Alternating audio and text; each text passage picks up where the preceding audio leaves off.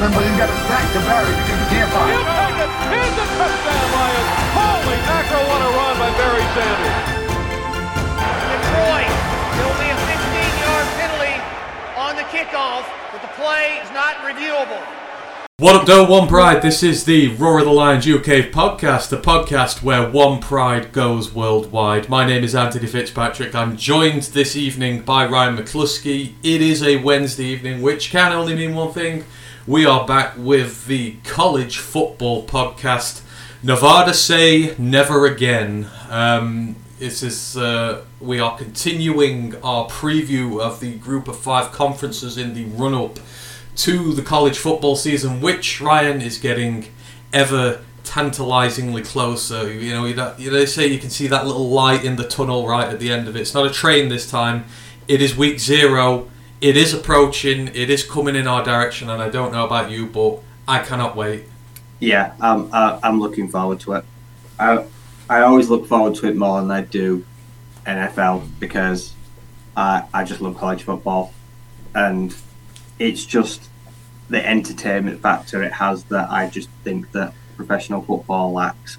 So yeah, we're we're right. So we're under 50 days. Like say West College Zero is on the horizon, and we're seeing all the media days and that now as well. So it, it feels a lot more real. It does, and, and some of these media days have been classic so far. You had the the Charlotte head coach basically telling the reporters to go themselves because they didn't want to ask any questions about his team because they weren't interested. And then I don't know if you saw today, but Marvin Harrison was doing his Ohio State day. The the threads he was wearing his Louis Vuitton suit. They get all dressed up and gussied up, and they, they, they do they do go all out for these things, don't they? They they are amusing in themselves. The media days. Yeah, uh, they really offer some insight into some of the psyches going into the new year, and yeah, a lot of preseason rankings have come out from a lot of like states and a lot of uh, the actual news and media outlets, which certainly adds a bit of spice to some of them as well. Yeah, absolutely, and we'll be doing that soon. We'll be coming out with our teams, our players to watch this year, our predictions, all that. It's going to be coming very shortly. But yeah, these these media days have been good. Like say, the polls are coming out, the player rankings are coming out. And by the way, if it's a quarterback ranking list and KJ Jefferson is not on the top ten, then strike it. It's rubbish. Don't waste your time reading the rest of it. Um, we're just going to go through all the um, all the housekeeping stuff first very quickly before we crack on this evening. So Roaring Lions UK Discord, if you want in, just let us know, um, and we'll send you across a link. And in our Discord at the minute, we are about to start up the new college football pick watch season. We did one last year. Me and Ryan, a few of the guys in there. We pick ten fixtures every week. We bet well, we bet who's the winner's going to be, and we see who has the. Uh, the, the most lucky guesses at the end of the season, or as the winner might say, innate knowledge. But no, it's more luck than skill. But it's good fun. If you want in on that, let us know. It is uh, it is a good laugh. The main podcast this week, we were talking about training camp, um, the first couple of days, all the interviews that have come out there, and this, you know, talking about some of the camp battles we're interested in seeing. So if you haven't seen that already, please do go and check us out. And also, if you like if you like watching tape, me and Matt have been doing the rookie review tapes over the last three weeks. This week it was all about um, Hendon Hooker, our new quarterback, and Brian Branch, our new safety nickel specialist hybrid. Um, it's good fun. Um, go and check that out if you do wish to. And then this week we will be doing um, Sam LaPorta and Jack Campbell. So you're going to be getting a whole load of Iowa highlights this week, which, whilst not pretty, will tell us a lot about our future draft picks. I'm looking forward to that one. Don't forget to like and sub to everything Twitch, YouTube, all that good stuff. We really appreciate you all. Lions Nation Unite, we are a part of that venture from Herman Moore to bring the best of Lions content creators together. Um, they're about to drop some big news in regards to their media status with the team, so keep an eye on that, but it is thoroughly well deserved for them. Don't forget, we are a, a Twitch affiliate. We're monetized on YouTube, so if you want to you want to back us in any way like that, then we would really appreciate it. But we just appreciate having you in the building. This is what we do it for. We do it for the love, not for the money. Right, let's say hello to anyone who's in the building today. Mike the Marine is in the building on Twitch. He goes, Howdy, UK brothers. Awesome job. Hey, we appreciate you, Mike. Hope you are doing well. X Lost Oceans is in there as well. He says, Hey, gang. And we've got Ken Stouder, I've definitely seen in the YouTube chat. He uh, comes out with a great comment to start. off. He says, Gear we ho. I'm, I'm assuming that means to say here we go, but we appreciate you, Ken, for joining. Thanks ever so much. Lions 1960. Brent is in the building. Oh, actually, he does bring up um, some news that's happened this week. Well, I guess we should quickly discuss this before we start the conferences. But he goes, Jim Harbour, Harbaugh suspended for four games against Cupcakes. Doesn't really matter. So yes, um, Michigan were getting investigated for recruiting violations recently. I mean, even I, who am like, I'm very stiff with my critique of Michigan, but even I know that it's completely bogus. But he told some fibs to the investigators when they were doing their thing and they didn't like it, so they've banned him for four games. The, the opening four games, which, I mean, it's East Carolina, UNLV, Bowling Green, and Rutgers at home, which I'm pretty sure me and Ryan could coach that Michigan side to victories over those. I mean, this this is the NCAA. I think this is them just getting petulant now, isn't it? This was all like just over giving them hamburgers and stuff like that. This is a nothing thing. They've banned him for four games. It's not really going to matter. I guess the biggest question now, though, who's going to take over that team for the first four games? Because they got a lot of guys on that staff who might be head coaches in the making. You might see a little power struggle emerge from this if they've got the team for four games. I imagine they have a interim. Usually they have like a vice head coach or someone that is takes over if Jim's never not available. And most teams have an official yeah, interim head coach. Like when we had, uh, oh, uh, mine's gone blank. The running back coach. He was literally the interim coach for the Detroit Lions. Like say, so he'd be second in command. So I imagine he's going to be either defensive or offensive coordinator. But yeah, it's it's kind of a nothing thing, and it? Like you said, they're they're literally going to roll up those four sides with bloody Walt Disney in charge. Like it really does not matter. And actually, when they said like we're going to suspend you for four games, he probably thought, okay, that's fine. I accept that punishment. I'm not going to argue it because he'll probably think that won't really affect have any effect on the season. So yeah, it it they have to appear like they're doing something, but it's it's pretty weak whatever they've decided with the violations was. So I can't see it having any real effect in the grand scheme of things. No, it, it is ridiculous that they can't buy a kid to the Brent. I, I agree that the NCAA just choose some weird hills to die on, but when they've got investigations like the Arizona State one, like Penn State, which have been going on for years and years and years, it's like, well, maybe focus on the actual stuff, like some real oh, violations. When they actually committed them, were they last year these offences, or were they many years ago? I, d- I don't know. I, I seem to remember it been. I, th- I thought it was in the last couple of years it was done, but I, I, I don't know. It's it's just they, they they choose some weird hills to die on. So anyhow, yeah, that's Harbaugh suspended for four games, but they're going four and zero. They're probably going to win by about a combined score of 160 to 20. So it's not going to affect them going forward. He'll be back for when the season really gets going. Right, let us dive down into the main part of the evening. Um, so we're here again to talk about our conference previews. We have done the Sun Belt, we have done the FBS Independents, we have done the CUSA, and now we're moving on to one of our favourite conferences, which has fallen on hard times recently, but we're going up into the mountains to the Mountain West Conference, right? Um, I remember very, very clearly doing this one last year, and um, we like the Mountain West. You get some really cracking good players coming out the Mountain West. It's where those those bru- the bruisers are built. This is where you've got to be rough, you've got to be tough, you've got to hit like a freight train to survive in this conference. But um, it's fallen on hard times in recent years, and it's it, it, it wasn't great the last time we checked in with the teams there. No, a lot of these teams are used to appearing in the top 25, but they've kind of struggled in the last few seasons. Like I said, their most notable outfit had a resurgence last year, but before that had a couple of tough years. And there's been an awful lot of talent lost this season, so it's it's going to be an interesting year. I've always enjoyed watching it. It's it's tough. Like say they play a lot of altitude. Like say they're in the the cold, a lot of cold states. There's a lot of cold football being played here. So yeah, it, it's fun to watch because it's also had multiple different winners in the last few years, which a lot of conferences can't boast. You can name a quite a hand, quite a few sides that in the last five, ten years have won this, or have at least been in contention for winning it.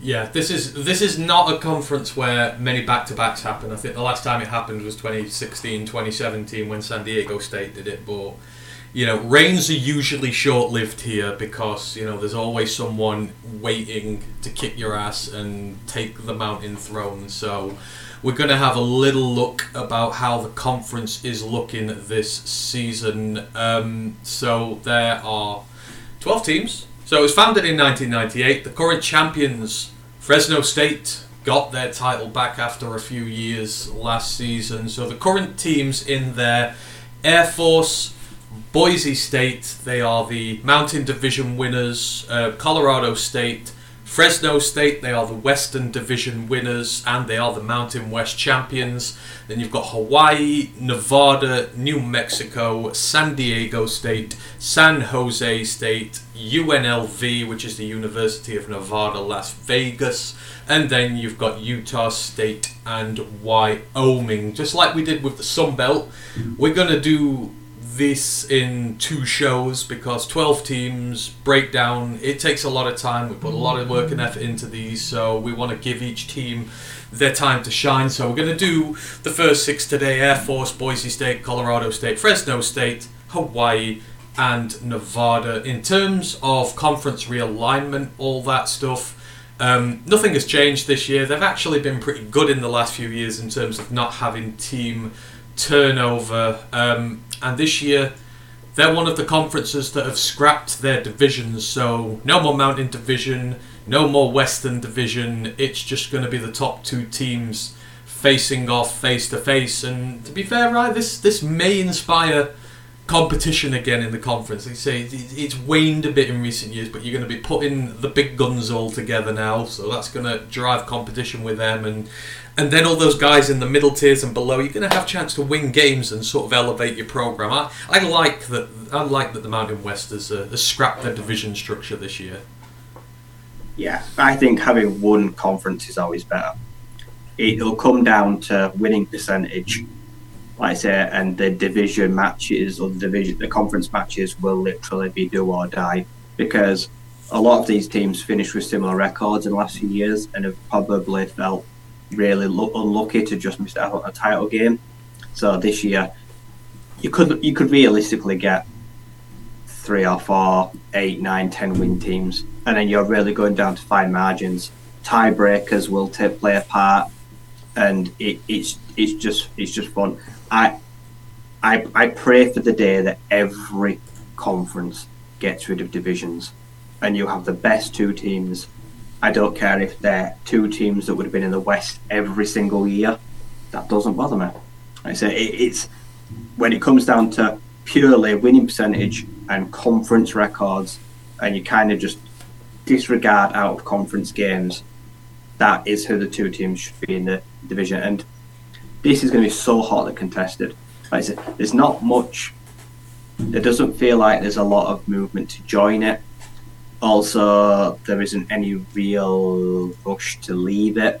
Like I say, right now, there's it's kind of stabilized because the Pac-12 is stabilized. The Pac-12 shaking up would probably directly affect the West because there are teams here that would realistically be able to join there, and vice versa. But yeah, I can't see any time soon this being disbanded. No, no, pretty stable in terms of how the teams go, which is good because it creates a lot of uh, matchups that have just been going for a long time now. In terms of sort of geography, for any of our British listeners who are maybe unfamiliar with the Mountain West, you're focusing down here on the uh, the southwestern side of America. So obviously you've got San Diego State, they're based just south of Los Angeles. Then you travel all the way out east into New Mexico for the Lobos there. Then you go up north into Colorado where you've got Air Force and Colorado State, the Rams.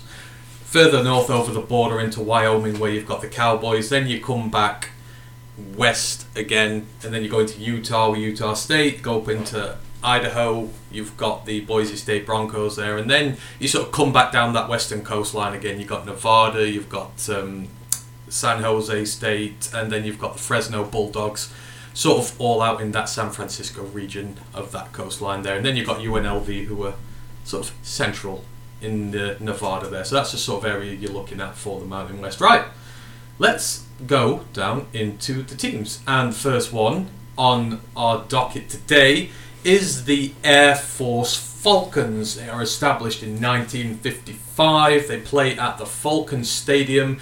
The 2021 record was 10 and 3. They were 6 and 2 in the Mountain West. 2022 the record 10 and 3 although they slipped slightly with a 5 and 3 record in the Mountain West, but coming off back to back 10 win seasons. The rivalry, obviously, with Army and Navy, the Commander in Chief's trophy, the service teams, you've got all that there, and then you've got um, rivalries with Colorado and Colorado State. Those are in state rivalries there. The coach. Troy Calhoun. This is his 17th season. He is an offensively minded coach. He was a mixture of quarterback coach and offensive coordinator at Ohio and Wake Forest.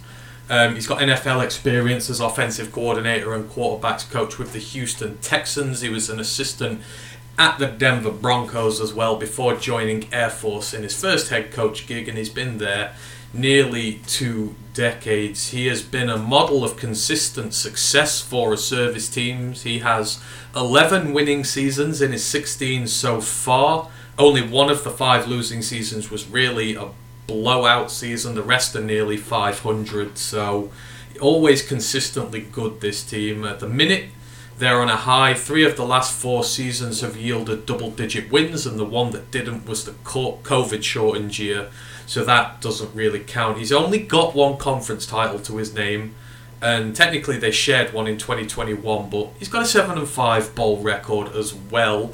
They might not get the conference or title wins, but they are incredibly hard to beat. They are a consistently better than average side, which speaks to how he develops his players as the talent pool for service teams is tiny compared to their conference rivals. Their roster strength is usually ranked low in the hundreds um, out of the 131, now 133 teams there, yet they still find a way to carry on winning. We we like the Air Force Falcons, right? They are a good team with a good coach. It's you know he consistently is successful with them.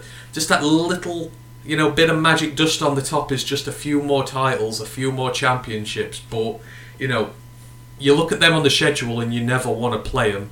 No, you know what to expect. It's it's run downhill, north and south, smash mouth football, and it, it it's weird because you look at them, you think, wow, they're perennially underachieved, and in conference they have, they they've underachieved massively. They should have won at potentially, like just go back the last two seasons, they should have been in championship games, but in conference they always find a way to let themselves down. Out of conference, yeah, they can be an absolute juggernaut and I'd say they're probably the most consistent of all three of the service academies because Navy are wildly consistent, and Army, I've got a blueprint, but it doesn't always yield results. So I can say they're probably the more productive of the three teams, and it, it does show. Like say, he's a very long-term head coach.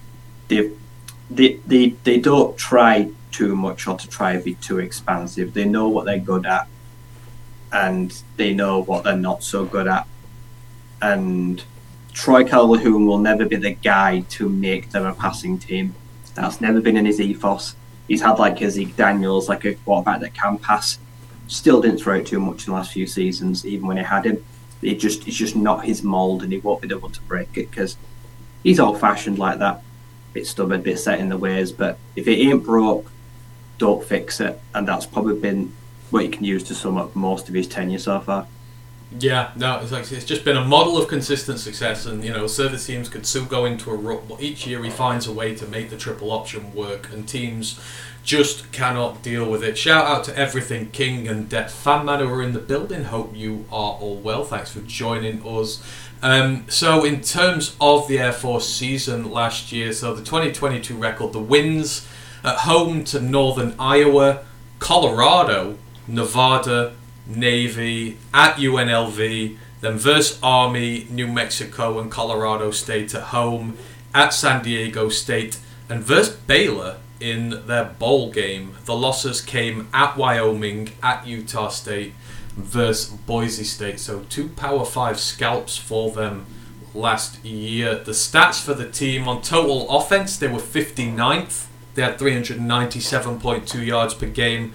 Total defense, they were the first ranked defense in the nation on total defense. They only gave up 254.4 yards per game. The scoring offense was 69th, just under 28 points per game. Their scoring defense was third in the nation. They only gave up 13.3 points per game on average.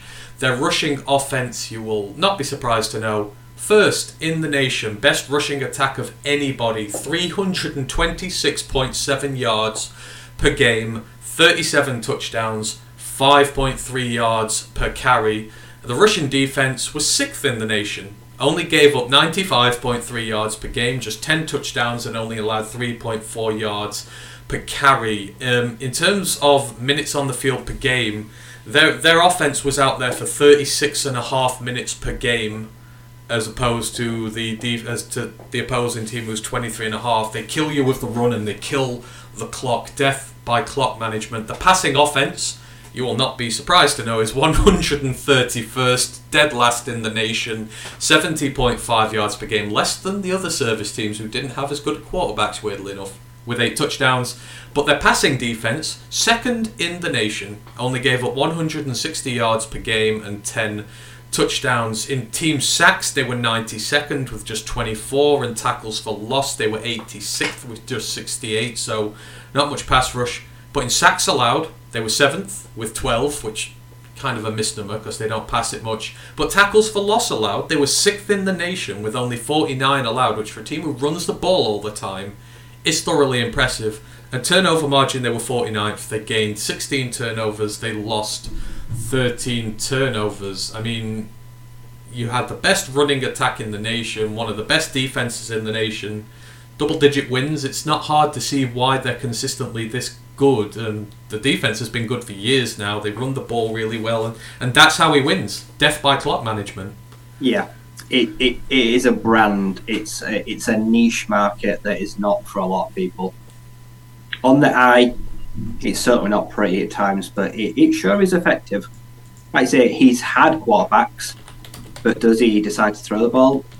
Nope. Like he just doesn't see the need to, unless unless they can catch a team out, they will just not throw the ball. Their receivers and their tight ends are purely there to block, and they know their job, and they do it like their life depends on it. They block downhill, and they get big chunk yards, and they dominate line of scrimmage and control the uh, time of possession. And yep, that that has yielded a couple of hundred wins in the last 16, 17 years. And until the day he dies, to Calhoun, that is that is how he will operate this system.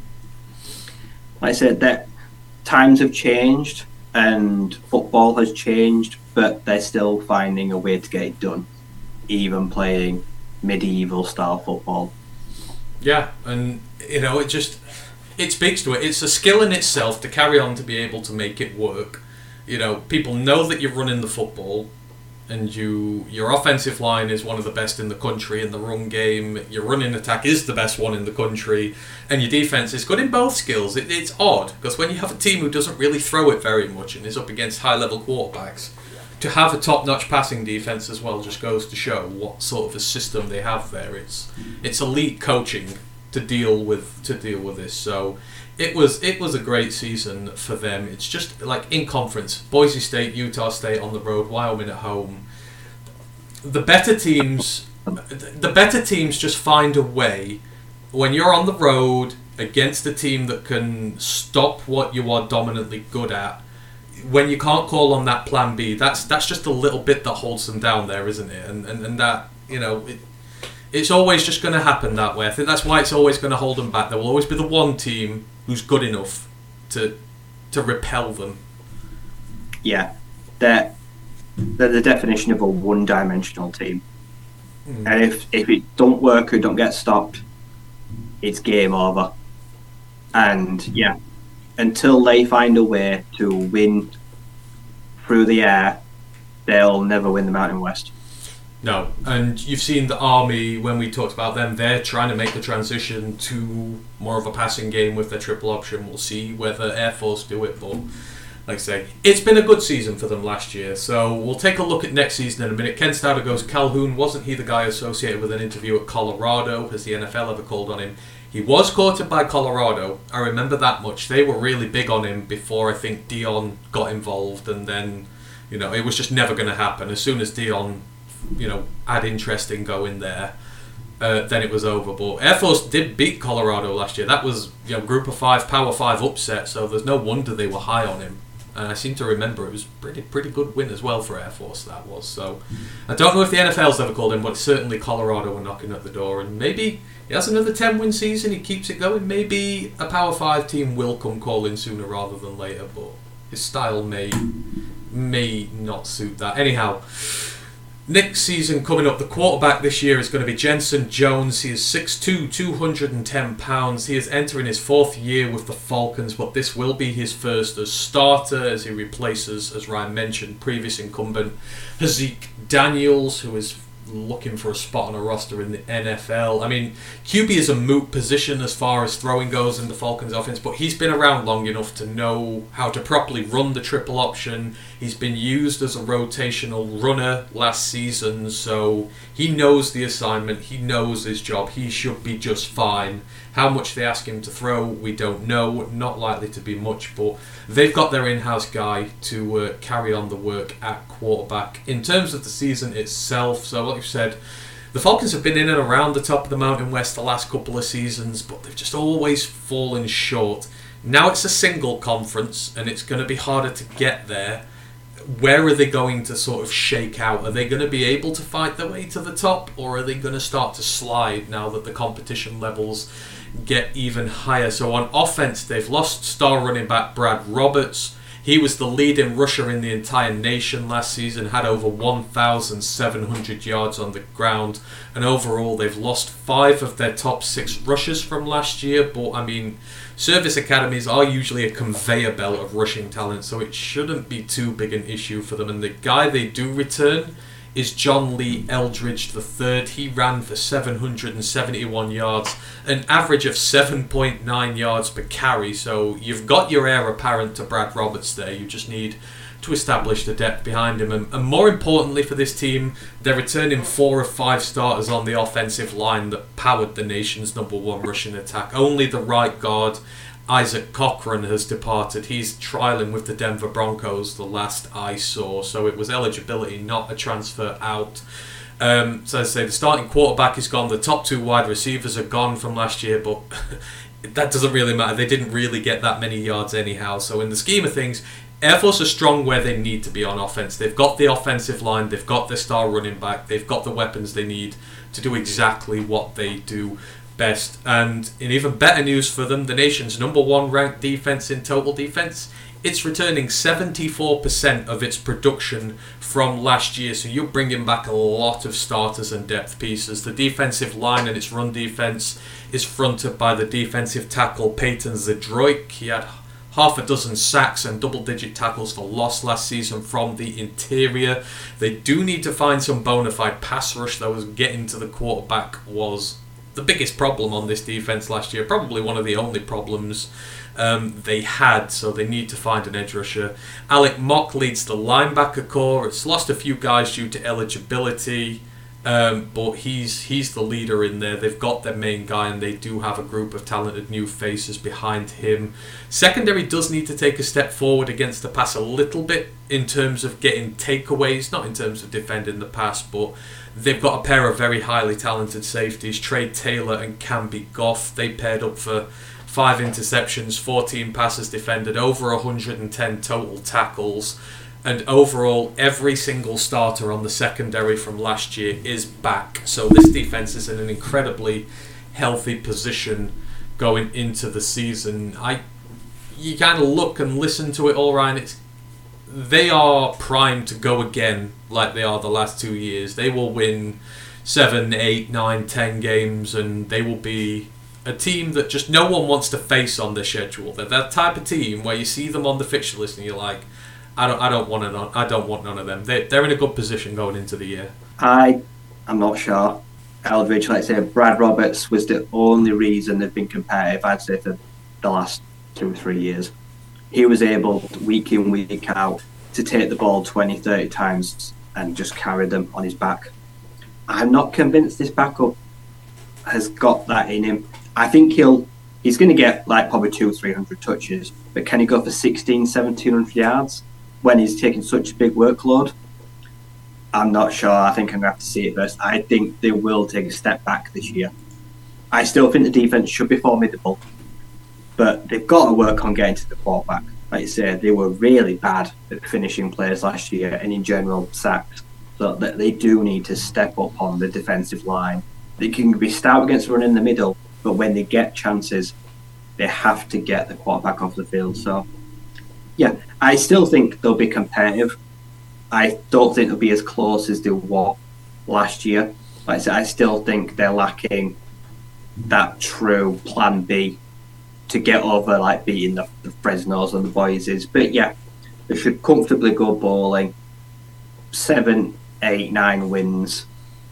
They'll ju- they'll they'll just stay consistent as Troy's always got them. But I think it'll be a very big ask to be in contention for the title game. But if they're not going to do it now, they they might never do it. Like you say, Troy's time is coming to an end. You can feel it. I, I personally, half five, I wouldn't hire him. Like I said, I don't like the brand of football, but I can see like an offensive coordinator or a running backs coach at a big Power Five program might bring him in as an assistant. But yeah, I feel like he's going to move on eventually. Like nearly 17 years, and I'm pretty sure he's not a spring chicken, is he? He's in his 60s, isn't he? I think it's something like that. I have his? I usually have the age of the guys on here. Um, did I I have feel it? barely. Oh, I've not got his. I, I don't know. I don't know. Uh, I, I feel like you might be right though. He's had 20 years on one team, so I think it's going to be. It'll gonna be interesting to see like how they do against teams they don't usually play, because they're now going to have a mixture of both sides of the uh, Mountain West to play. Yeah, yeah. It's so we'll talk about the schedule now. So yeah, I think the floor for this team is bowling.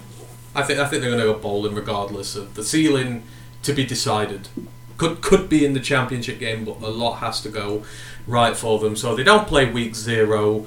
Then you start at home to Robert Morris. Then you're on the road to Sam Houston, who just come up to the FBS. Then you're at home to Utah State. You're away to Han- San Jose State, then you're at home to San Diego State. Then you get a bye at, at week six, which is pretty decent. Then you're at home to Wyoming. Uh, then you play Navy in Denver at Mile High. You're away at Colorado State. Then you play Army at Mile High in Denver. Then you're away to Hawaii, at home to UNLV, and and away to Boise State. I mean, the schedule sets up. You look at the away slate for them this year. Sam Houston, who are a brand new FBS team. San Jose State, who were good but not great. Colorado State, who are rebuilding from the bottom, as are Hawaii. Then you've got that final week against Boise State. That could be a that could be a decider. I mean, that that is a, an eminently winnable schedule there for them if they uh, if they come out firing this year. Yeah, the, the the games before the bye, if they lose like two or more of those conference games, like it's it's good it's good night Vienna. Like I say, conference games have been their kryptonite for the last few years, and they get three of them before the bye. So they really have to go through that at least unbeaten or like one loss minimum, and then two trips to Denver. That is that's not easy. Playing in there'll be a big crowd as well, so I feel like those those three those that little mini tournament could have a really big impact on their season. Yeah, and you got Colorado State sandwiched in between. So I know they play in Colorado themselves, but yeah, it's three trips into the highest mountains there. So yeah, it's going to be a test of their credentials. But the schedule is it it is open for them. It's not something that could potentially crush their season. So interesting there. Um, Ken Stouder just goes thunderstorm, emergency 80 mile per hour wind in my area. Power may go out. Stay safe, Ken. Hope you're well and hope you're able to stay with us while we're uh, continuing to talk about the Mountain West. But yeah, stay stay safe in that weather there, my friend. Um, the player to watch this year, mentioned it briefly, got the safety, Camby Goff. He is 6'1", 205 pounds, no relation to Jared. He, the Falcons safety room is probably the best in the Mountain West. The two of them there. Goff is a huge part of that. He's a ball hawk. He had three picks, seven passes defended last season. He gave up a measly 15 catches on 35 targets, which is uh, sub 43 percent as well as providing him run support as well. And he even chipped him with a pair of sacks, so he comes up and rushes the passer as well. If he can keep up forcing the turnovers this season, this this Fal- this Falcons defense is going to be really good, and it's built around players like him. So, be Goff, the safety at Air Force, the guy to watch this year. Right, let us move it on to the Boise State Broncos. Favorite of ours last year, JL Skinner, the truck, the truck-like safety. This is Boise State are a nasty team in a good way. So they were established 1933. They play at Albertson Stadium. The 2021 record was seven and five. They were five and three in the Mountain West. 2024 record they went 10 and four and they swept their conference schedule. They were eight and zero against Mountain West teams last season, and as I said, they won the Mountain Division in there before falling to Fresno State in the championship game. The rivalries, weirdly enough, with Fresno State, who they lost the Mountain West title to, they play for the milk can. Which is yes, literally a trophy that is a milk can. It's a tall cylindrical container for the transportation of milk. They, they play for one of those. Um, they're they come from dairy farming states, and uh, it was decided that they would play for a dairy based trophy. Um, they have a dormant rivalry with Idaho, and they have a rivalry with Nevada as well. Coach here, Andy Avalos, it's his third season. He is 41 years old. He is a defensively minded coach. He was a six year coach at Boise State to start off with. Started with the defensive line and then moved on to linebackers and then to defensive coordinator. This guy has trained up NFL talents like Demarcus Lawrence and Leighton Vander Esch in his time there, and his units always rank high nationally. Oregon came calling for him. He moved over there to be DC for one year, in which he took the 49th ranked defense in the nation and turned them into the ninth ranked defense in just one season. He was the guy who was responsible for getting the commitment from Kayvon Thibodeaux for that team. But Boise State come calling just 12 months later. They were looking for a new head coach, and he returned back to the team where he learned the trade to take the job there. His first year saw them go 7 and 5, as I mentioned. His defense ranked 45th in the nation in total defense last year. But last year saw big improvement. Like I say, they got up to double digit wins, walloped everything in front of them in terms of the Mountain West as they went 8 0 in conference. They got themselves a bowl win as well.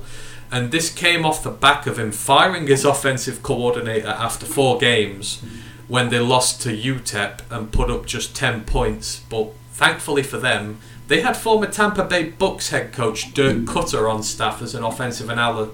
As an offensive analyst, he came in as OC and got it working right. The only blemish is that they fell in the Mountain West Championship game at home to Fresno State, who they had destroyed in the regular season game at home as well.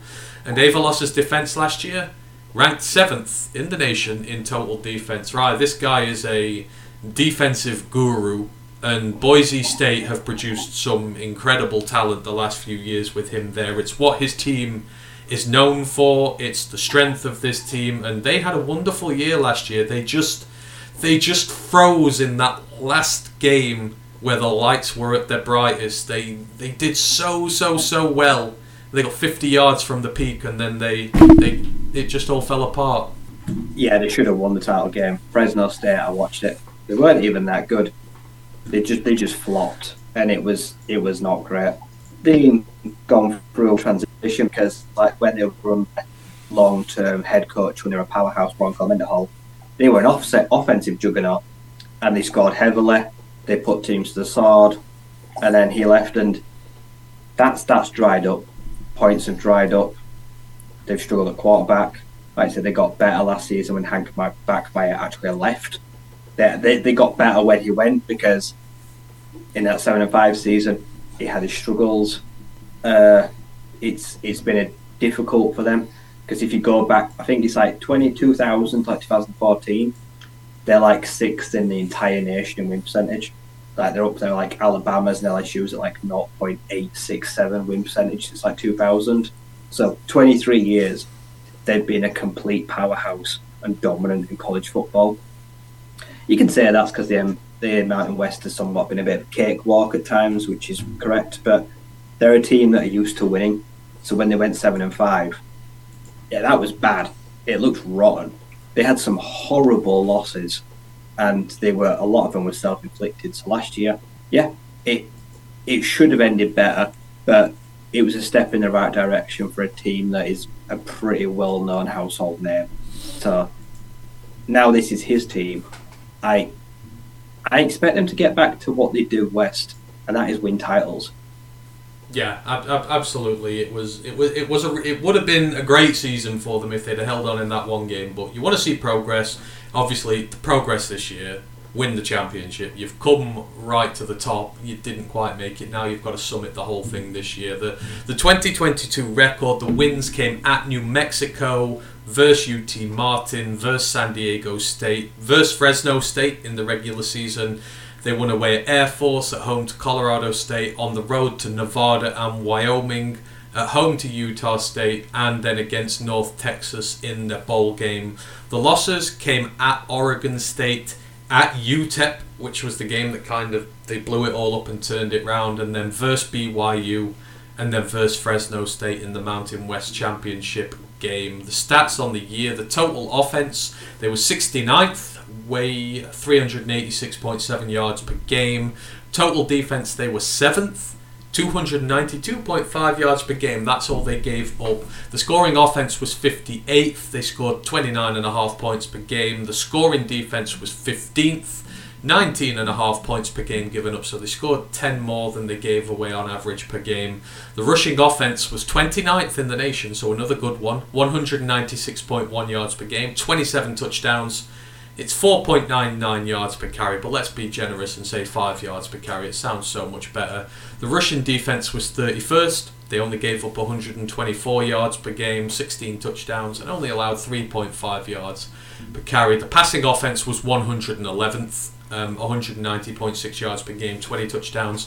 Passing defense was 6th, 6th in the nation. Only gave up 167 yards per game, only gave up 13 passing touchdowns. Um, in sacks, they were 72nd. They only had 30. Tackles for loss, they were 64th with 81.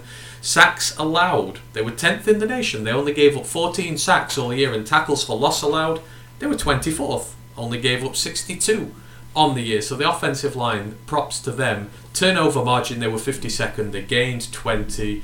They lost 17. I mean, just kind of elite defense all over the board, as we know, and powered again, another mainly by the rushing attack, but the passing game did just enough to make it versatile enough for them to put plenty of points down on the board.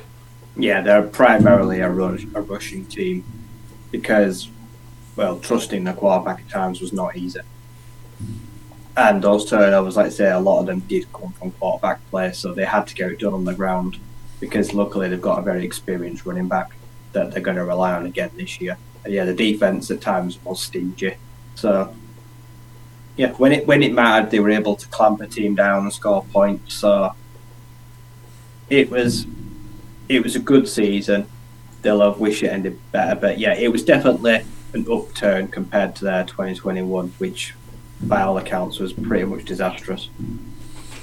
Yeah, but th- there is a lot of reason for them to be optimistic, though. So you know, good team last year, but looking ahead, this is the year when they want to go and win the championship outright. So the quarterback this year, Taylen Green. Now this is a name you need to keep an ear out for. He is six foot six, two hundred and twenty pounds. Dude is huge. He's starting his third season with the Boise State Broncos. He took the starting job last year in his sophomore season after, as Ryan mentioned, Hank Bachmeier's form crumbled. It was a rotten start to the season. But overall, he did very well when settling in the team. He had over 60% passing completion, 2,031 passing yards, 14 touchdowns, just six interceptions, but he is a bona fide dual threat as well. He went 610 yards, 10 touchdowns on the ground, only fumbled the ball three times. This is his first year as a starter, and he was jettisoned in when things were going pear shaped. There is a ton of hype behind this guy and I can see why. For me, he's already one of the better rushing quarterbacks in college football, just in terms of, of how he runs, the athletic ability he has, the force broken or missed tackles. I mean, his legs, his stride is huge. It's no reason, no wonder that he can break so many tackles. One more season of progression. For me, he could be one of the quarter, the G5's best quarterbacks by some distance. Um, it's a break from tradition for Boise as well. They're known for their shorter pocket passing QBs, and they have for years, but they're embracing a new era now, right? They're going the way of the dual threat, but I've seen this guy, and I know the passing stats were not good last year, but you know, jettisoned in as a. It wasn't meant to be a starter. Bachmeier crumbled. He came into a dodgy situation, and he did really well. I really like the look of this guy. Yeah, he should be the best quarterback in the Mountain West by somewhere this year. I'd be very if he if he isn't, something's gone wrong and he's regressed. But in a small sample size, he looked pretty good. Yeah, and he's got the capability to do it on the ground and through the air. So they're pretty settled now this year. They shouldn't really have any worries going into the year. There's no camp battle. I, I, I like the guy. So it, they should be confident. That they should start year with confidence, knowing that they've got a starter that has now seen some actual playing time. Yeah, absolutely. But you know, you've got your building block in place. That is the main thing, and that takes us on to the season preview for them. So Boise might well be the measuring stick of the Mountain West this season, and they say they will be desperate to avenge that Fresno State defeat last season. On offense, I think they've got a potential star at quarterback, but more importantly, he is backed up by a fierce running back duo in George Holani and Ashton Jeanty. Between the three of them, between the two running backs and the quarterback, they had 2,700 rushing yards and 27 rushing touchdowns last season. It is a three headed monster in terms of a run game. The offensive line did lose a couple of guys, most notably John Ojukwu, who is now an undrafted free agent with the Tennessee Titans, but overall, the room has the depth and experience to replace the losses. They, they do rotate in a lot of guys there, so it's not too bad. Leading receiver Latrell Caples is back as the offense returns nigh on 80% of last year's production, so it's going to be an experienced offense ready to go. Like I said, the need for improvement comes in the passing game, but given they've got the settled quarterback this year, that should naturally improve anyhow. This offense could really be a juggernaut this season. The elite defense of last year, though, has lost a lot. They lost 55, you know, there's less than 55% of the production coming back this year, but Avalos has a very long history of consistently churning out defensive talent and great defenses, which will negate a lot of the worry from the departures. So on the defensive line, Scott Matlock was drafted by the LA Chargers. George Tarlas is an undrafted free agent with the Raiders, but they have a core to build around.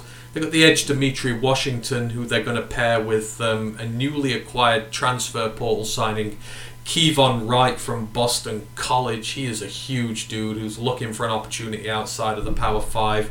And you've got young emerging talent like Herbert Gums, the defensive tackle, to supplement the new look defensive line. The team anchor at linebacker is DJ Schramm. This guy looks like a Viking and he hits like one as well. He's got one of the cleanest beards you will ever see in your life. He led the team with 107 tackles, 11 and a half tackles for loss, and a forced fumble. He has lost his partner in crime, Ezekiel Noah, who is gone, but again, they've got experienced role players ready to make the step up to starter, likely to be Andrew Simpson. He had five tackles for loss and three sacks last year, so he's going to come into the linebacker department there. The secondary has been gutted of its star talent, but again, the next crop is experienced and ready to go. Obviously, the safeties, JL Skinner and Tyreque Jones, they are both in the NFL with Denver and Tennessee, respectively. Mm-hmm. Cornerback Caleb Biggers is with the Cleveland Browns, and cornerback Tyric LeBeauf is trialing with the Seahawks. Um, they've got a new leader at safety though, Rodney Robinson, who is coming off a three-pick season. You've got Seyi Oladipo, who's coming off a great sophomore season there. Um, the corners do have experience. There's not a ton of ta- starting experience there, so that may be the area where they're a little iffy to start off with. But overall, on both sides of the ball, you're stacked with talent, and you know that running back room alone is going to power them through a lot of games this season. They they are the team to beat this year. It feels like. Yeah, they're going to score pretty heavily this year. I think. I think that defense last year was very tight. I think will be a lot looser this year. They they will concede more points. Like I said, they've lost a lot of experienced leadership, but I think they're primed to score a lot more heavily as well. So hopefully they won't have to rely on close score lines. Like I said, Holani could be a, a contender for the Doak Walker Award when all is said and done. Like you say, he could have a really dominant year on the ground. He's going to get a lot of carries. So, yeah, I I want to see them be a lot more explosive this year and put teams away, and not just like leave them hanging on and playing with their food like emphatically. I want to see them absolutely beat on some guys this year. Yeah, absolutely, and you know they they they they're up for some big tests early on. The schedule is not nice for them. The non-con they've gone with this year is very tough, but hopefully it'll set them up for the conference games. So they don't play week zero. They start away at Washington, Power Five opposition. Then they're at home to UCF, at home to North Dakota. Then you're on the road to San Diego State and Memphis, which is another one of your Power Five opponents. You're at home to San Jose State, away at Colorado State. Then you got a bye in week eight, which is which is really good. Then you're at home to Wyoming. You're away at Fresno State. That's the one you really got to win. You're at home to New Mexico, away at Utah State, and then you finish off at home to Air Force. I mean, it's it's a gauntlet that non-com, but it'll set them up for this year, and they could they could maybe upset Memphis. They could maybe upset Washington on a good day. Who knows? Uh, with the new style, hopefully the out conference games won't matter. If they handle business in conference and pick up few like UCF and Memphis, I think they should be trying to beat them. I reckon Washington, I reckon they'll get destroyed. If I think honest thing. I think week one they're going to get slapped about a bit, but I think UCF, Memphis, North Dakota, yeah, their teams they, they should be trying to beat. And then after the bye, pretty much all conference schedule, that's probably where they really need to get hot and probably go on. I'd say winning nearly. They probably have to win all of them. It, it's they're going to get some losses out of conference, so they have to make sure they realistically can't lose a conference game to want the title.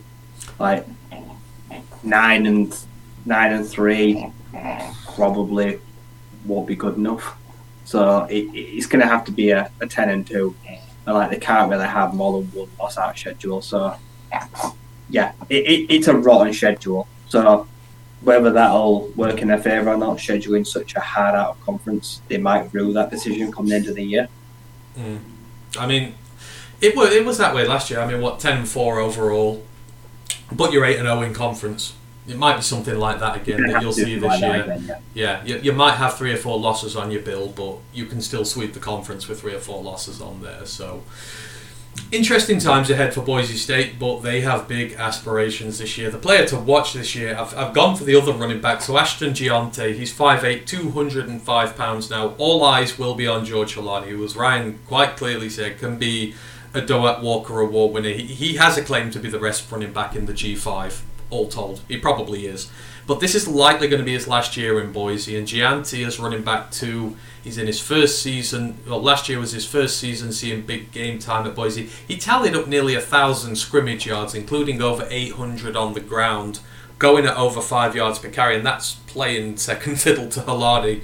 He runs hard, he runs smart, and he's got good receiving ability as well. He tallied 15 catches on 16 targets last year, just one drop. So good receiving ability there. The dual threat ability, we'll see him get plenty of snaps this season. Don't be surprised to see him break a thousand yards. He, he will start to take over the mantle from Holani a little bit this year. The ground game is critical to the way they play, and he is the future of the position for the team. So Ashton Jeanty is the guy to watch there. But yeah, George Holani is a wonderful running back as well. Let us move it on. So next we have The Colorado State Rams, established 1893, they play at the Canvas Stadium. 2021, they were 3 and 9, 2 and 6 in the Mountain West. In 2022, they were 3 and 9, but then they were 3 and 5 in the Mountain West. So one more one more win for them last season in the first year of their new head coach. The rivalries obviously with Colorado, that is the Rocky Mountain Showdown. Um, usually gets played at Mile High in Denver to allow for greater capacity. They play for the Centennial Cup. Colorado dominate this rivalry 67 22 to 2 and they also play Wyoming in the border war as well that is a very fierce rivalry in itself just across border from one another and then they've got the in-state rivalry with Air Force as well if you want to hear me talk about these more in depth go back and look at the videos from last year because I did a lot more on the rivalries last season coach familiar name to many, Jay Norvell. This is, going to be his second season. He is 60 years old, offensively minded coach who has coached just about every position on offense apart from running backs. In college, he has coached for Iowa, Northern Iowa. Shout out to Lost Oceans who said, I'm a Northern Iowa grad in the uh, transfer in the um, Twitch chat, sorry, repping the Northern Iowa guys there. Wisconsin, Iowa State, Nebraska, UCLA, Oklahoma, Texas, and Ryan's own Arizona State. And in the NFL, he was wide, rece- right, wide receiver coach at Indianapolis for three years, tight end coach with the Oakland Raiders for one. Only had his first head coach gig in 2017 when he got the job with Nevada. He turned Nevada into a good program very quickly. He registered four winning seasons in five with two bowl wins, although he didn't translate it to conference championships. But then last year, he kind of shocked a lot of people and he transferred to a conference rival. He put it down to a, a lack of support from Nevada in trying to establish a conference winning side. But he also went from the worst paid head coach in the conference to the highest paid one, so go figure why he did it. He inherited a massive rebuilding job at Colorado State. They have not won more than seven games in a season since 2017. They formerly operated a run heavy smash mouth offense, which is completely at odds with Norvell's explosive pass heavy philosophy. Uh, year one was rough. They may have won three games, but it was kind of picking off conference cannon fodder. And they, and get this, they did not score above 20 points on offense in any game last season. Um, this was one of the big rebuild jobs we talked about last year. There's quite a few in the Mountain West, but Norvell to Colorado State, he's he's getting paid more, but this is a massive job he's taken on, and year one kind of showed the scale of that task that he has there. Calm a bitch, in it. Like you say, he decided to jump ship, take half the players, and he still sucked. And I've got no sympathy for him. He went chasing the money, and he's joined a team that is probably just as bad. So, yeah, it didn't go well for him. I don't think he's going to have any success at the Rams. But yeah, he took like Nevada's the best of the worst, and it didn't really get him anywhere. So I don't know where this team's going for this year. I feel like this is a really big year for him. They'll work out really if they've made a mistake quickly and cut their losses because, as you say, he is earning a packet now, and if he's not going to make an impact and help turn them around, well, they're not going to keep him around long. So this is this is a crucial year for him. Yeah, it was it was never going to be easy last year, but like you said, he, he rinsed Nevada of their talent, and, and Nevada had been rinsed by the draft. You think of all the players they had drafted last year as well. You know, your Carson Strong, you know, um, tight end they had there. You know, they they had so many guys at Cole Turner, and then they lost half. They, they lost like all the new guys they've been prepping to start in their first team just suddenly wandered off with him to Colorado State. But yeah, it was a tough year. The 2022 record, the wins. The win came at Nevada, so he got his revenge on them at Nevada. They won at home to Hawaii and at home to New Mexico. So the literal definition of the camp, the, the conference cannon fodder. They won the losses at Michigan, versus Middle Tennessee, at Washington State, versus Sacramento State. That is a home defeat to FCS opposition, although Sac State were very good last year. Versus Utah State at Boise, at San Jose State, versus Wyoming, and at Air Force. The stats for the team total offense, they were 126th out of 131. They only had 285 yards per game. Total defense, however, they were 42nd, which was surprising. Only gave up 355 yards per game. The scoring offense was even worse. It was 129th in the nation. They only scored 13.2 points per game. I believe it's only UMass and New Mexico who were worse than them. The scoring defense was 70th. They gave up 27 points per game, so they might not have given up much yardage, but they gave up a lot of points. The rushing offense, 127th, um, 89 yards per game, uh, four touchdowns, so just four rushing touchdowns all season. That was the worst in the FBS, and just 2.77 yards per carry. That's insane. The rushing defense was 84th, 163.6 yards per game, 24 touchdowns, 4 yards per carry, 4.15 yards per carry. The passing offense, not much better, 106th, less than 197 yards per game, just 12 passing touchdowns. Passing defense, though, was good. It was 19th. 191.4 yards per game, 15 touchdowns. In sacks, they were 81st. They only had 24 tackles for loss. They were 74th with just 66. Sacks allowed, they were 131st, dead last in the nation. They let their quarterback get sacked 59 times. The tackles for loss allowed, also 131st in the nation. They allowed 110 tackles for loss last season, and then turnover margin to finish it off, they were 105th. 15 turnovers gained, 20 turnovers lost. I mean, outside of some individually really good defensive performances there, I mean, that's that's rough. I mean, they, they got killed at home by Sac State FCS opposition, and that offense just did nothing last year. No, that this team is bad. That offense is dreadful. They they have absolutely no game plan. Like, and for someone that's been an offensive coordinator, like I say, done all the positions and that, he couldn't get anything going. QB consistently hung out to dry. Like I say, literally just a sacrificial lamb. And even when he got protection, couldn't get anything done. Like I said, they, they didn't get any yardage. They scored hardly any points. They the, the rushing stats are a joke. At less than three yards a carry across the entire season. That that's bad. Yeah, that that offense is going nowhere quickly. And yeah, some beacons of hope, some players that actually redeem themselves of defense, but as an overall unit, still struggled. But like I say, they were so always every time they were on the field, they were so far behind or playing catch up because the offense would give the ball away or wouldn't score any points that they were fighting a losing battle. So it's a team that is fighting against itself. So I don't know which one you fix first, but yeah, the offense. Just, just, just keeping hold of the ball and time of possession. That they've got to learn to protect the quarterback. Exactly, and and this is the craziest thing amongst them all. The quarterback was actually good last year, and and and he was just like you said, hung out to dry. And how he is still alive, I don't know. So looking ahead to next year, because things can only get better, maybe.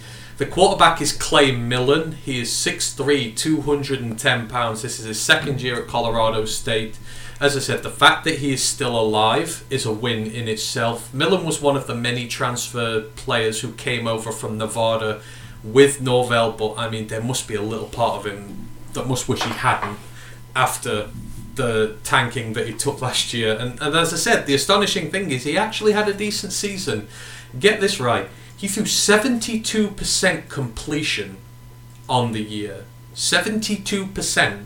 I mean, there are quarterbacks who get touched less than Aston Villa's trophy cabinet who could only dream of completion numbers like that. He threw for 1,909 yards, 10 touchdowns, and 6 picks. He had 312 yards on the ground with no scores, uh, but he did fumble it eight times. But seven of those came in the first three weeks, so it was an issue that that greatly cleared up as the season went on. But I mean, to to, to be sacked 60 times in a year and to still be able to get up and complete 72% of your passes, it's just like, give the poor guy some help. It was his first year as a starter as well. I mean, they've got a good quarterback, but they need to use him and they need to protect him. Yeah, it feels like he's fighting a losing battle. And it don't help that he had the worst ground game in the nation. Uh, how is a quarterback supposed to operate when a team literally doesn't have to put anyone in the box and they can just sit back with six defensive backs? Like, you're never going to win games when you don't have a ground game that's been respected. The quarterback just does not stand a chance. So, unless they cut those sacks down by at least 20, the Pollard's going to be in for another rough year. So, it, yeah, he needs a run game. Like I said, if there ain't no run game, they won't win more than three games again this year. No, he needs a run game and he needs an offensive line. And that leads us on to the season preview. So, as I said, Norvell did come into a dire situation. Whether the sympathy is there with him or not, not so much here, but hey ho. He was well within reason to dynamite the program last year, but now that the smouldering ruins lay around him, it is time to see some of the foundations of his new plan emerge from that rubble this season. The offense cannot get much worse, but there are optimism reasons for optimism this year. So, like I say, Norvell saw his quarterback emerge into a legitimate starter. Uh, but to continue, continue to grow, he needs the offensive line to reset completely and start again. And he has drastically changed things. So, this was the offensive line that they were fielding in spring training. So, the left tackle was Savion Henderson. He is a transfer from Lane College. They are a Division two school, not FCS. This is Division Two. This is the rung below all that. That is their new left tackle from Lane College. The left guard is Oliver Jervis, a transfer from Monmouth, who are an FCS team. The centre is Jacob Gardner. He was the original centre for this team, but he was playing left tackle for them last year to cover injuries. But he is back in his normal slot. The right guard is Tavis Tuioti. He was playing on the defensive line last season, um, and he's transitioned to right guard. He's one of the players who also came with Norvell from Nevada. And their new right tackle is Drew Moss, who is a transfer from Lamar. So you've got a Division two left tackle, um, two FCS linemen. Other than that, you've got a D lineman and a centre who was playing left tackle last season. That's kind of where they're at at the moment in time. Um, the FCS and Division Two transfers, they are all highly experienced. I think most of them have played at least 20 games. So the guys who are coming up have earned an opportunity at the next level. He seems to be giving opportunities to these guys to make the step up rather than try and get Power 5 cast offs. Whether that's um, wise or not remains to be seen. Leading rusher Avery Morrow is back after 834 yards on the ground last year, but aside from the quarterback, no other running back got more than 105 yards, so they need to find some depth to the room. They again have gone the JUCO route. The JUCO star Kenyon Edwards has made the jump up. Um, leading receiver Tory Horton is back, one of their few great players. He had 1,100 yards plus last season and eight touchdowns. So Millen does have a number one guy.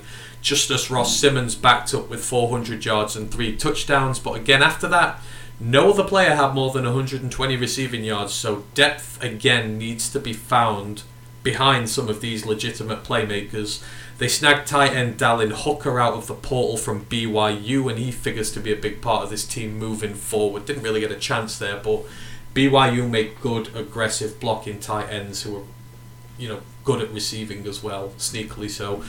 Defensively, given the circumstances, they were pretty good, although there are a lot of rebuilding teams in the Mountain West now, so some of these stats for some of these teams may be padded a little.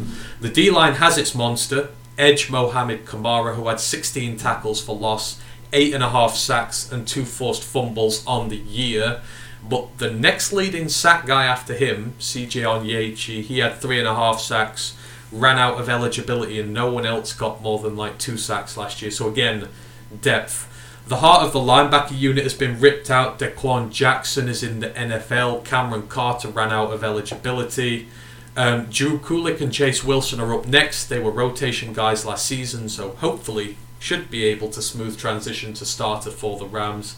Safety room has two studs in Jack Howell and Henry Blackburn. The corner room has received reinforcements in the form of two-year Furman starter Dominic Morris, and then they've got Ron Hardge, the third in from Oregon State. He was a rotational guy there. There's there's a long way to go, but if they stay healthy, CSU do possess the playmakers to be a more competitive team, but the schedule is brutal. We're going to talk about that in a minute, but they have got like one guy at every position they can rely on to be really good. If if they're not or they're injured, the depth just doesn't seem to be there right now, and that could be a big issue for them this year. Outside of their few really good guys. Yeah, I that their starters, they've got some decent starters, but behind them, there is just nobody. Like I said, they've got no one to call upon, and a brand new offensive line after being the worst sack quarterback in the nation. Like everyone say a little prayer for for Millen because that is not what you want to hear. I'd rather bring back the same offensive line, even though it did so badly, than go out and get a brand new one with guys that have all not played like apart from one like played the FBS level. So that is alarming. Like I said, it, it's they're going to have to get up to speed and work together really quickly, or it will go downhill fastly. So yeah, that there is talent on this team, but it's just not where they need it. They would do better with a stud offensive line and just having like no weapons. They'd probably do just as well knowing they were protected. So yeah, it's going to be an interesting year. It's going to be a lot of improvisation. I think he's going to have to work on the fly as his quarterback.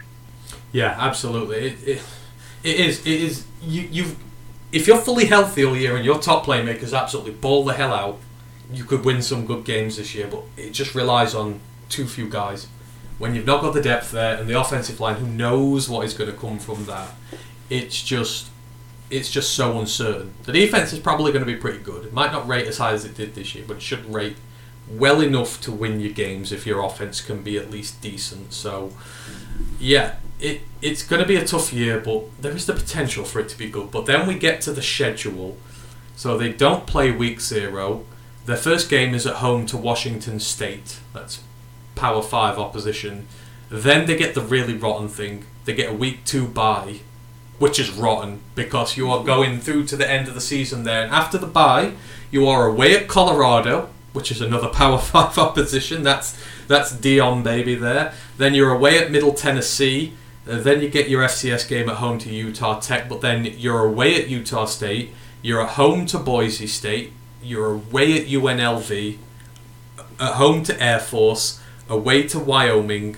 You're at home to San Diego State and Nevada. Then you finish away at Hawaii. I mean, up until those last two games versus Nevada and at Hawaii, you look at the FCS game as the only game where you're certain that they might win it. Outside of that, Washington State, Colorado, you're away at UNLV, Wyoming. You've got the tough teams at home and the easier teams on the road. That's that's a rotten, rotten, rotten, rotten schedule for them. Yeah, they're not going to make it through unscathed. Eleven games on the bounce, either side of a Washington State game, which will be a blowout it's it's very lopsided and it seems very unfair. Like, I don't understand. I thought there were rules about bye weeks. How can you have a bye week in week two? Like that, no one should be having that and then expected to play an entire season on the bounce. They're going to get injuries. Like I said, that that the, the fatigue will just pile up. Eleven weeks in, so by the time they get to that final week of the game, whoever is remaining, whoever's left standing and can play, well, fair play to them because that is going to be a slog. And I, I'm not going to set any expectations for them all. I mean, it's an away trip to Hawaii last week, so you've got you've got a several thousand mile trip, and although it's like you can finish your season out there, you know, have a margarita on the beach, it's it's tough in terms of having to go out there and play a game when you're like you say you're in 11 weeks in a row. So that does not bode well for them at all. The schedule, the player to watch, the wide receiver Tory Horton. 6'2", 180 pounds. He's their outside wide receiver. Was a shining light on a dark night last year for CSU's offense. Like I said, he had a 1,100 yard season. He had two thirds of Colorado's passing touchdowns with eight. Um, he built off two years at Nevada, steadily building up his resume. He came across again with Norvell and had a breakout there last year. And, and Colorado State actually have a rep of producing top quality wide receivers. In the 2010s, you had guys like Rashard Higgins, Michael Gallup, Preston Smith. So this is a team that can develop wide receivers to a high end level, and he may be about to resurrect that line there. He could have declared last year he wanted to come back to college to finish his degree and help CSU try and do better than they did before. He works punt returns as well. He had a return touchdown last season against Wyoming, so he is really he is the do-it-all playmaker on this offense. And if that's going to come to life this year, he will be the guy who stands out like a bright shining star. So Tory Horton is the guy to watch out for there. Um, moving it on, we are with now the Fresno State Bulldogs, established 1921. They play at the Bulldog Stadium. The 2021 season, they went 10 and 3. They were 6 and 2 in the Mountain West. 2022, they went 10 and 4. They're 7 and 1 in the Mountain West. They won the West Division and they won the Mountain West. Yes, these are your Mountain West champions coming into the year. Can they avoid the fate of Utah State last year, who completely crumbled after winning the whole thing? The rivalries are with Boise State, as we mentioned, Hawaii, the battle for the golden screwdriver, um, San Diego State, the battle for the oil can, and then you've got San Jose State in there as well. So they play for some very interesting trophies there. The coach, Jeff Tedford, he is 61. This is his second season, but it's his second stint as head coach with um, Fresno State. He's an offensively minded coach. Started at Fresno State in 1992 as a quarterback coach and then OC. Then he moved to Oregon to do both those jobs there. Got his first head coaching job at Cal in 2002. They'd not had a winning season there since 1993. In his first season, he went seven and five. It was the nation's biggest turnaround, and he won Pac-10 Coach of the Year because it was Pac-10 back then. His first eight seasons yielded all winning records, and he had five bowl wins in six consecutive appearances. Um, it all tailed off in the end. He was fired in 2012, but he left Cal as the head coach who had the most bowl wins with five, the most conference wins with 50, and the most games coached 140. And during his tenure, they produced 40 players for the draft, including eight players who were picked in the first round in just 11 seasons. Um, he moved to the NFL. He was offensive coordinator with the Buccaneers, but he had heart complications which stopped him doing his job, and so he was released uh, from there. He then did a stint outside of mainstream football. He was head coach of the BC Lions in the uh, Canadian Football League. Uh, he came back to Washington in the FBS. He was an offensive consultant. Then Fresno State came in 2017. Uh, he took over a team that had won one game the previous season. He led them to 10 wins in year one, to 12 wins in year two. He had two division titles, and he won the Mountain West in year two as well.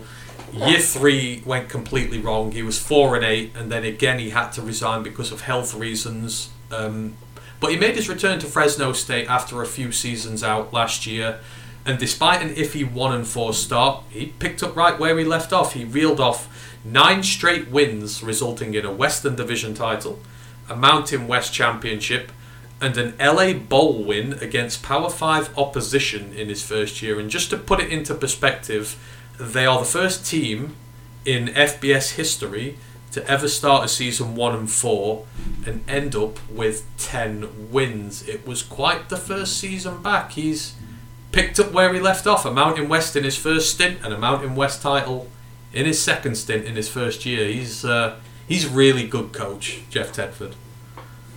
Yeah, he, he's done it all over. He's done it here before, and it wasn't easy because DeBoer, who left for Washington, had a really fantastic Fresno State team, and it was not an easy fact to follow.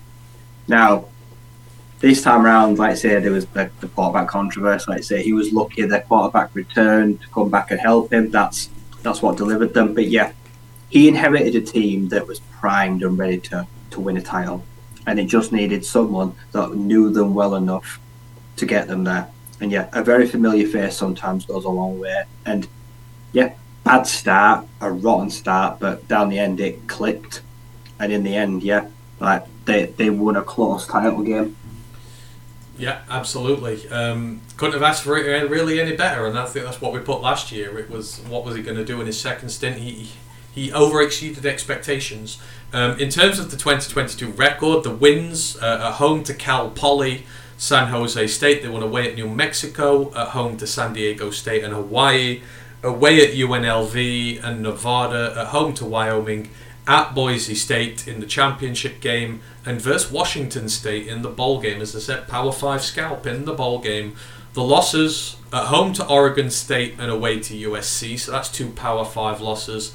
At UConn, who were absolutely no slouches last year, and at Boise State, so it was on the road um, where they sort of came unhinged a little bit. Uh, the 2022 stats total offense, they were 53rd with 402 yards per game. Total defense, they were 31st, 338.9 yards per game. So steady on both sides of the ball. Scoring offense, 52nd, 30.6 points a game. Scoring defense was 14th in the nation. They gave up less than 20 points per game. It was just 19.4. The rushing offense was 92nd. The rushing defense was 66th. The passing offense, we all know it's going to be good. 27th overall, 270 yards per game, 22 touchdowns. The passing defense was 18th, just as good. Only gave up 189 yards per game and 14 touchdowns. In sacks, they were 72nd with 30. Tackles for loss, they were 64th with 81. Sacks allowed, they were 95th with 39. And tackles for loss allowed, they were 50th with 73. So a little bit of improvement to be had. Turnover margin, they were 45th 18 turnovers gained, 14 turnovers lost. But overall, a solid team, built well on both sides of the ball. Fairly, you know, it's what you need to win a championship. You just need a solid team across all bases, and you can win a championship. And that's what he had last year. They lost the teams that they were expected to lose to. Well, apart from UConn, which was was uh, was a bit of a surprise at the time. But yeah, they beat everyone they had. To. They handled their business in conference, and that's what you need to do and in the turnaround, yeah, they avenged it, and they they it does help when you've got a dynamic quarterback wide receiver combination like they did. That's always a good platform to build off. Their passing offense the last couple of years has been very potent, and that's that's pretty much what's carried their way. Yeah, they have a formula for winning games, and it, it, it delivered once again. Yeah, no, absolutely. It was a great first year there, and you know won when you needed to, and he's experienced, he's been there, he's done that, and it showed. But moving on to 2023, like I said, reigns are short lived in the Mountain West. Utah State crumbled to bits when they won theirs last season. What does the future hold for Fresno State? Can they stick together better? The quarterback next year. Um, name you might know, right? So they've transferred in Mikey Keene. This is his first season. He's at Fresno State. He's 5'11, 180 pounds. Is the transfer from UCF, where he has been for two seasons and has about 14 starts for them, although he did play back up to John Rhys Plumlee last season. Career passing completion of 65%. He has 2,397 passing yards. 23 touchdowns and just 7 interceptions. Doesn't run the ball much, but He's likely to take the starting job from Logan Fife, who was Jake Haener's backup. Obviously, Jake Haener, fantastic quarterback who is now in the NFL. But you know, I know you watch UCF a bit. Rhys Plumlee, you've seen there, but Mikey Keene, that's that's a good pickup to start to fill the void that Haener's left behind. Yeah, he was. I'd have liked them to bring in some more high profile, but yeah, he was okay. He's a passing quarterback. He's a pocket passer. He's he's small and he's slender, but so is Jake Haener. Kind of like that same kind of build. So yeah, they've gone with the quarterback that's got that arm and not necessarily the legs. So they've kind of gone for a like for like. like replacing what Haener did is yeah that, that no one's going to expect that. I think he just needs to come in and hold down the fort while they find their long term guy. Because I don't think it's him, but he's going to be a placeholder yeah, you would you would figure that might be, but you know, we're still at least they're not going in with some untested, you know, young kid. So I mean, like I say, could just be a good guy to keep the ship steady. But there are a lot of questions this year. Like I said, so for the actual season preview, when you're at the top, everybody is gunning for you, and the question becomes, do you have what it takes to defend your crown? For the Bulldogs, it is going to be tough. They are only going to be returning 52% of last year's production, so a lot of things are going to change for them. No more so than on offense, which has been gutted from the very top. So the offensive coordinator Kirby Moore, he impressed so much he caught the attention of Missouri in the SEC, and he's now there as offensive coordinator. His replacement comes from in-house.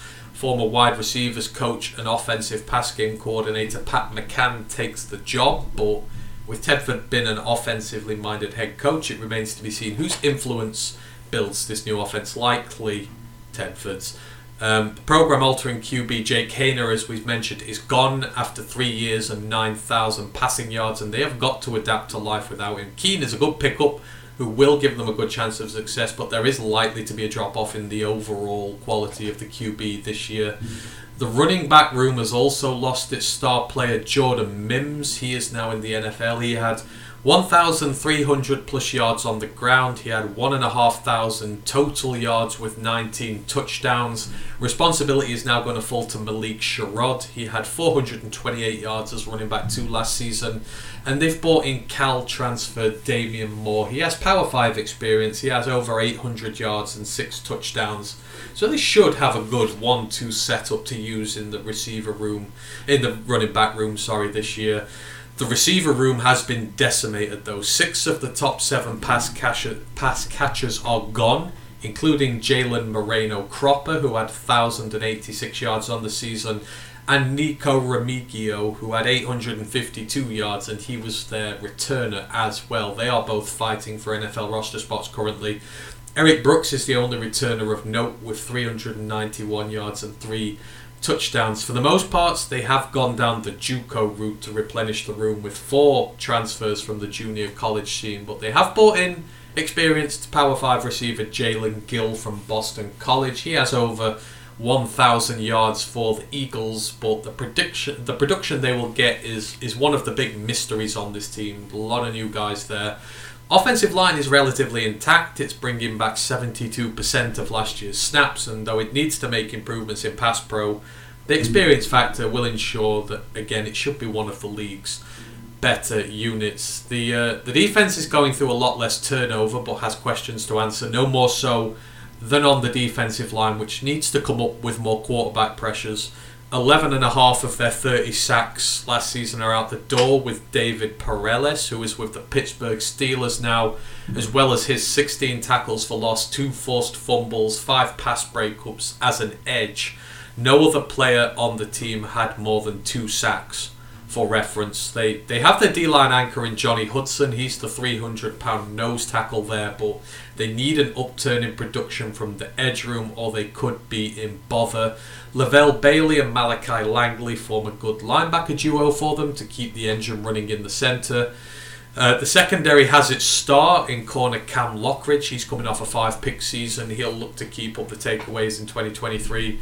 Safety room's in good nick too, despite the loss of key player Evan Williams. Um, you've got Maurice Norris, who's coming off a good season.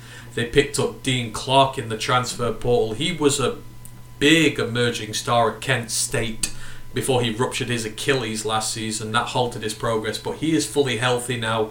He has a new home, and if he gets back to where he was, he'll be a really good acquisition for them. Um, it's a team that has flaws and a lot of change this year, but the Mountain West Riot is packed with a lot of rebuilding teams. So if you can be an above average team, you can still be challenging for the title. But there is a lot of overturn for them to overcome this year. Yeah, they've lost all their impact makers on offense. Like I said, they're not going to replace Moreno Cropper or Nico. Like I said, their their their Liam Rush has gone to. You just can't replace that in one season. They're just a victim of their own success. They've been that successful that they're all gone. Realistically, if they're challenging for the title this year, that probably tells me the Mountain West year is not very good. They should be good, but I, there's no way I think this team should be should be in contention to make a title game. It's going to take them a little while to reload because they just don't they just didn't have the depth that they knew when everyone left that they'll probably have a down year. We're going to see how good the coaching is this year because he's working with a lot of unknown and talent that they've had to draft in at short notice. So they'll be okay. but I don't think they'll be worrying the likes of Boise State. Yeah, it, it is a lot for them to overcome, so it, it depends. But I mean, maybe we didn't expect them to win it all last year, and they did. Maybe they will surprise us once more. The 2023 schedule for them um, don't play week zero, start at Purdue, obviously Big Ten opposition. Then you're at home to Eastern Washington, away to Arizona State. I believe our first mention on any schedule of Ryan's team this year. And they're at home to Kent State and Nevada. Then you're on the road to Wyoming and Utah State. Then you're home to UNLV and more importantly at home to Boise State. Then you're away at San Jose State, at home to New Mexico, and you finish off at San Diego State there. So I mean, again, you've got your sort of big challenges at home. You've got Boise State at home. You've got UNLV at home, who could be sneaky good there. I mean, it's a schedule that, if they do well, um, they, you know, again, it, it sets up nicely for them in terms of the conference. The non-con's a bit of a pain, but path is there. Yeah, like I say, they're good at home. So they need to win all the home games. Uh, most of their losses last season were on the road. They probably need to try replicate that this year. Like I say, try minimise the losses at home and try get as many wins as they can. Like I say, they got. I expect them to beat the MAC teams, or they should be meeting MAC teams like Kent State and Eastern Washington. If at, if at any point they're giving them trouble, then I will doubt them. But yeah, it's not a bad start. Like I said, Purdue, interesting. Like I say, because coming in with a, one of the highest, one of the biggest transfer quarterbacks coming in. So this is it. I will be watching that game because everyone's expecting them to do pretty well. So it's a big test up for them first. Oh yeah, I'm looking forward to the Hudson Card experiment there in Purdue. Um, I got to ask because it's the first time we've mentioned them on anyone's schedule. But how how do you fancy taking on Fresno State with the Arizona Arizona State Sun Devils? You've got them at home. I mean, you, you fancy a win in this one? Yeah, having them at home don't really matter. Don't feel much more confidence. Uh, It's still scarred by the Eastern Michigan loss last year I'm at not- home. I'm not always sold on Arizona State doing anything this year. Like say, uh, Jaden Rashada is in, but I'm pretty sure he won't be the starter this year unless his injury. I think it's going to be Trenton Bourguet, who was okay, but yeah, we've got this big high for profile, like five star quarterback. He isn't ready, and will he just enter the portal in a year? So no, I, I'm not getting my hopes for expectations at all. Kenny Dillingham's a great coach, so at least offensive football should be fun to watch. Yeah, Fresno State will go there, and they will try and win. I think they can win, no doubt whatsoever. Yeah, could be could be one of the interesting ones to watch in the first few weeks. Yes, Ken, I did say turnover, then overturn. I got my words mixed up completely there, so you noticed that one. Damn it. Um, the player to watch last year, mentioned him briefly. So the cornerback Cam Lockridge, uh, very special. This guy, 6'1", 183 pounds. He was one of the many players in the mass exodus from Hawaii last year that we mentioned as the former regime was uh, burning down the house there. I've given him the name Lockdown Lockridge because he got targeted 56 times last year. He only gave up 23 receptions. He had five interceptions, seven pass breakups. He's got a nose for the ball. The coverage speaks for itself, and he has the ideal size at the next level for the position. He's one of the most draft ready players in the Mountain West already. He could have gone last year, and another season sort of locking down a corner for a championship contender will give his star some serious shine when we hit the path to the draft. So keep an ear out for the name Cam Lockridge. It is one you will be hearing a lot this year. Right, we have two teams left to go, and um, we are now we- we're starting to hit the bottom of the barrel in terms of teams who are rebuilding. So first up, we've got the Hawaii Rainbow Warriors, um, established 1909. They play at the, uh, or they should be about to play at the new Aloha Stadium, which they're having built. Um, the 2021 season, they were six and seven. They were three and five in the Mountain West. 2022, the first year of their new head coach, they went three and ten. they went two and six in the Mountain West, but the regression was absolutely to be expected, and I think three wins was more than we predicted for them last year, so maybe overachieved. Uh, the rivalries with Fresno State, they have one with Air Force. Um, they play for the Kuter Trophy in that one. They have one with Wyoming. San Jose State, it's the Dick Tomey legacy game named after the famous coach Dick Tomey who died in 2019. He coached them both. And then UNLV, they sort of have a friendly rivalry with them. Um, Nevada's long been a popular destination for Hawaiians going on holiday. A lot of Nevadans and you know Hawaiians, they there's a big thing there with the whole travel thing. So they sort have a friendly rivalry. They play for the Golden Pineapple, um, which is a very intriguing trophy. It's literally a trophy of a pineapple. Um, Nevada's supposedly called the Ninth Island by some Hawaiians. So, but yeah, it's a friendly rivalry between those two. The coach, Timmy Chang. This is his second season. He is 41. He is one of the most respected people in the entire program in Hawaii. He played quarterback for Hawaii in college. He threw for over 17,000 yards for them in college, which is just incredible.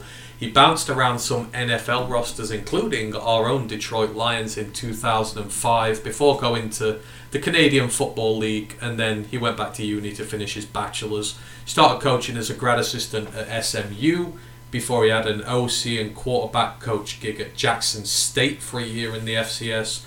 Uh, went to be an OC at Emory and Henry before moving to Nevada. So he was inside wide receivers coach, then tight ends coach, then wide receiver coach under Jay Norvell.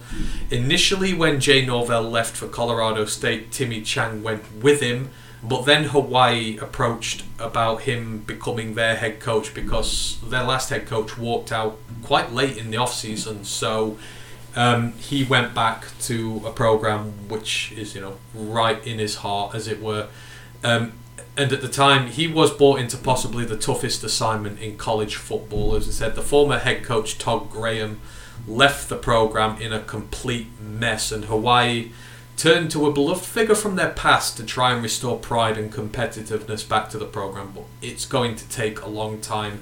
And when I mean he inherited a mess, his team had lost 17 starters, returned just 25% of the production of the bowl team from the year just gone, and it needed a complete culture reset as well after the Graham area because everyone left because of the toxic culture at Hawaii. But I mean, year one was promising.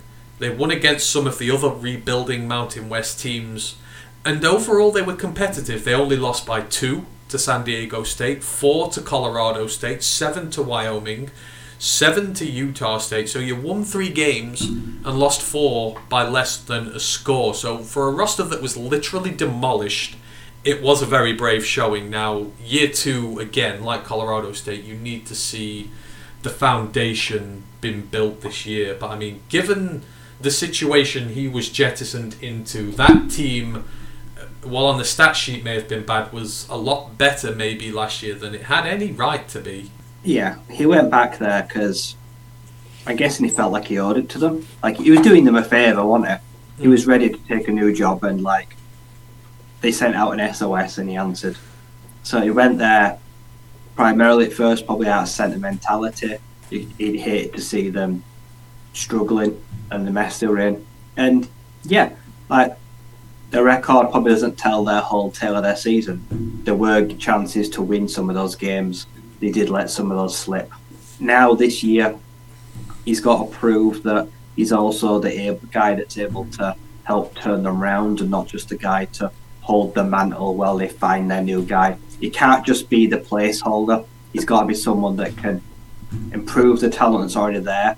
Uh, they're spending millions of dollars to build a football stadium, and like Hawaii is not. When you think of Hawaii, you don't think of football. You think like, what crowds are they going to generate? they if they're spending all this money and someone is pumping money into the state to improve football, the football's got to improve. Otherwise, like you've got to come. Like I said, no one will go to that stadium if this team is winning two, three games a year, and it will just be a huge waste of money. So, to the state of Hawaii, and like I say, the players that stuck by him and stayed and didn't leave after Todd, Uh, they owe it to give something back this year and try and get to a bowl game again. Like I say, uh, the core is there, so he got something going with the core, few additions, and yeah, there's the makings of an average football team there. Yeah, which after the state they were in last year, they would 100% have taken average this season. So, in terms of the 2022 season, the results three home wins at home to Duquesne, Nevada, and UNLV, who were actually a good team last year. So, props to them. The losses at home to Vanderbilt and Western Kentucky, away at Michigan, New Mexico State, San Diego State, and Colorado State at home to Wyoming, away at Fresno State, away at San Jose State, and at home to Utah State. But as I say, four of those were by just one score or less. The stats line doesn't paint a nice picture for them, but even then, kind of, it puts their achievement into even more incredulous light, given how bad they were. The total offense was 104th, 342 yards per game. The total defense was 117th. 438 yards per game on average they gave up. The scoring offense was 115th, just 19.8 points per game. The scoring defense was even worse, 123rd, gave up 34.7 points a game. Rushing offense was 86th, the rushing defense was 126th. The passing offense was 99th. They had 205 yards per game, 13 touchdown. The passing defense was 66th. 224 yards per game, 21 touchdowns given up. They were 127th in sacks with just 17, 125th in tackles for loss with just 54. But sacks allowed, they were 38th. They only gave up 20 on the year. And tackles for loss allowed, they were 47th. They gave up 67. Uh, turnover margin, they were 118th. Um, gained 12 turnovers. They lost 20 turnovers. So, I mean, like, the fact that they were within one score of winning seven games last year, even with those stats, just shows how well they did. They wasn't they weren't the best on paper, but they fought incredibly hard, and you know that's the minimum you can ask for in year one of a complete and utter rebuild. Yeah, statistically, it, it, it makes for bad reading. But then you look at it and you think, well, if a few things go their way, if one or two things happen differently, they're a six win team. Mm. And all I take from this is that the only issues really are they turn the ball over too many times and they don't get to the quarterback. Everything else was okay. It was just one or two categories where they really let themselves down in that probably were the deciding factors in nearly all those losses. Like I said, if you're minus seven in turnovers across the season, that yeah, you're going to lose games. But that's not, that's an easy thing to correct. Turning the ball on, protecting the ball, it can change in the flick of a switch. So yeah, they were they were grinding, they were fighting, and they were trying to overcome a lot better than the stats were showing. So yeah, they they, they play hard, and even though they're not stacked with talent, they, they don't give up. No, no, like I say, that's that's year one. That's what you want to see. Now going into year two, you want to see just how legit the improvement can be. Is this uh, is this program now on an upward curve? So the quarterback is Brayden Schager. He is 6'3", 215 pounds. It's his third season at Hawaii. He was back up year one, and then he took over the reins as starter for year one of the Chang era. Uh, he wasn't put in a good position, but he did fairly well. 2,348 yards on 55% passing, 13 touchdowns 10 interceptions. However, seven of them came in a two game period early in the season. So, overall, he wasn't too bad in ball security in the air outside of a couple of really bad games. Didn't rush much, just 147 yards on the ground, but he did fumble it five times. So, the quarterback does need to work on the turnovers this year. But, like Ryan said, it's manageable if it's trained out of you. But he's got a year of starts under his belt, which is going to help going into year two and he finished 2022 strong on a roll. He had five straight 200 plus yard passing games as you just began to see Chang's pass happy offense style start to emerge there. I mean, it's it's not spectacular numbers, right? But a lot of these rebuilding teams, the things they don't have are a stable quarterback. This is a guy who's been in the program a while now. He's got a year as a starter, Had a couple of nervy games where he threw a lot of picks, but outside of that, it that's decent enough. That is a building block to work on this year. Yeah, he should see a vast improvement across the team and the quarterback because I expect by now he's probably learned something. He's probably watched what he did last year and he's not going to do it again. Ball security should be better. Like, say, if he was accountable for 15 turnovers and they lost 20 of them, so nearly 78% of turnovers last year were on the quarterback, I expect him this year to go out there and make it his mission to not be that guy. Like I say, so yeah, if the quarterback cuts down on the turnovers, we've seen that this team can win a lot of games because they were so close. Yeah, yeah, absolutely. Expect improvement from Schager this year. So the season preview in general. So as we mentioned, Chang has a full rebuild on his hands in Hawaii. Year one will have changed very little in the grand scheme of things, but there are reasons for optimism in year two. Most notably, he gets over 60% of his team back this year, not the 25% that he had to deal with year one. So, more guys spending time in the system, gaining experience goes a long way. And, in a further encouraging note while looking through this, the talent that they've lost this year it's mainly due to the draft and eligibility issues. He's not losing them to the portal. That's huge because if you're not losing guys to the portal, it shows that the culture you're setting is good and they don't want to leave. But what he has lost does leave him with some big questions to answer. So on offense, like I say, the quarterback he's got, which is his main domino, but the protection in front has diminished. The offensive line that was surprisingly good at dealing with pressure last year has lost three starters. So the left tackle Ilm Manning is with the San Francisco 49ers, the right guard Micah Vanterpool. He's still looking for an NFL team, but he, he did come through the draft. But you do have building blocks. So the center Eliki Tanavaea enters his third year as a starter. He's an ever improving lineman. He excels in pass protection. Uh, they hit the transfer portal for huge Houston guard Joshua Atkins. He's about six foot four. He comes in looking for opportunity. So the building blocks are there to put out a unit who can once again keep the quarterback upright. Leading rusher Dedrick Parson is done after a 1,000 plus yard scrimmage season.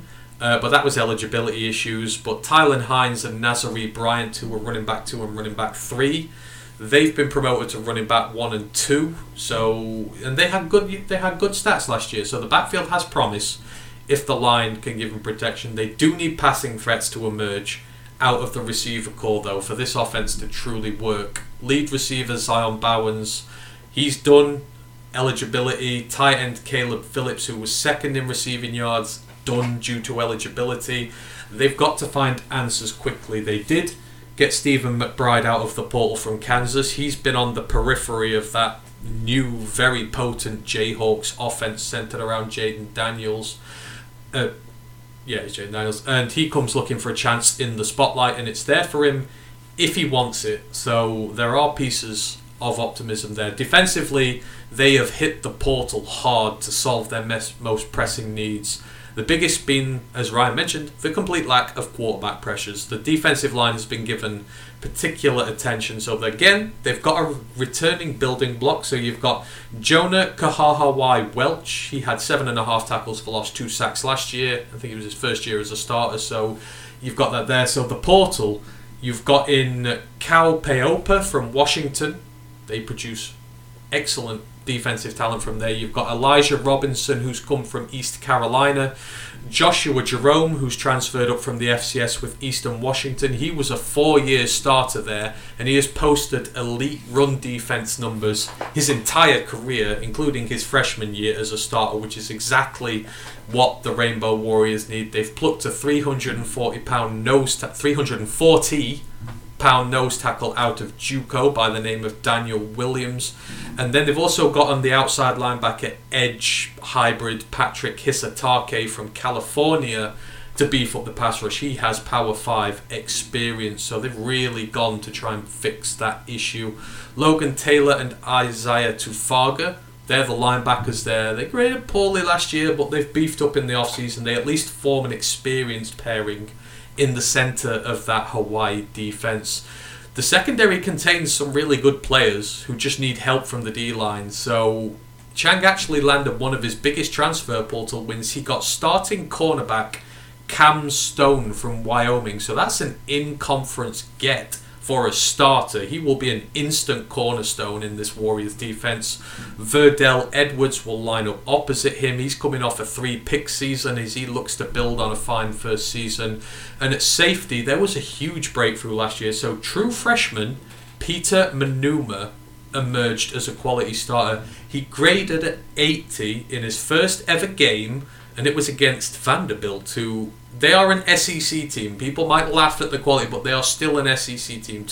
In your first ever game in college football, he graded over 80. He had two forced fumbles, three picks, about five, six passes defended on the season. It marked the start of a very promising career. So, I mean, it's still very much a work in progress, but they have, you know, they're emerging, they're developing young talent, and where they're struggling, they have really gone to town to try and find as many options as they can to fix that pass rush issue. There's there's reasons for optimism here, Ryan.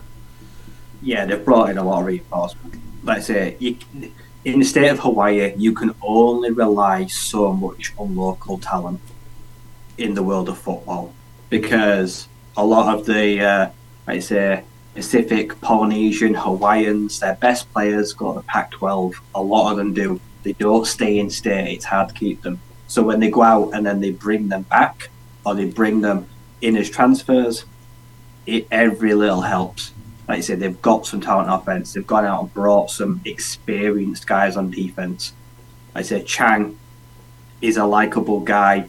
He knows Hawaii. He knows the people. He knows their football. He couldn't ask for a real better head coach these are the candidate for the zero to hero. If you're looking for a team that's going to go win the most games compared to 2022, it's probably going to be Hawaii.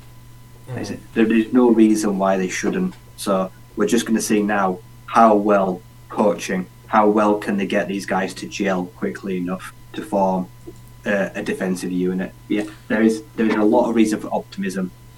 Yeah, definitely, and you know the schedule it gives them opportunity this year. I mean, the non-con is rotten, but at least it will sort of trial by fire this new team they've got. So the schedule, they do play week zero because of.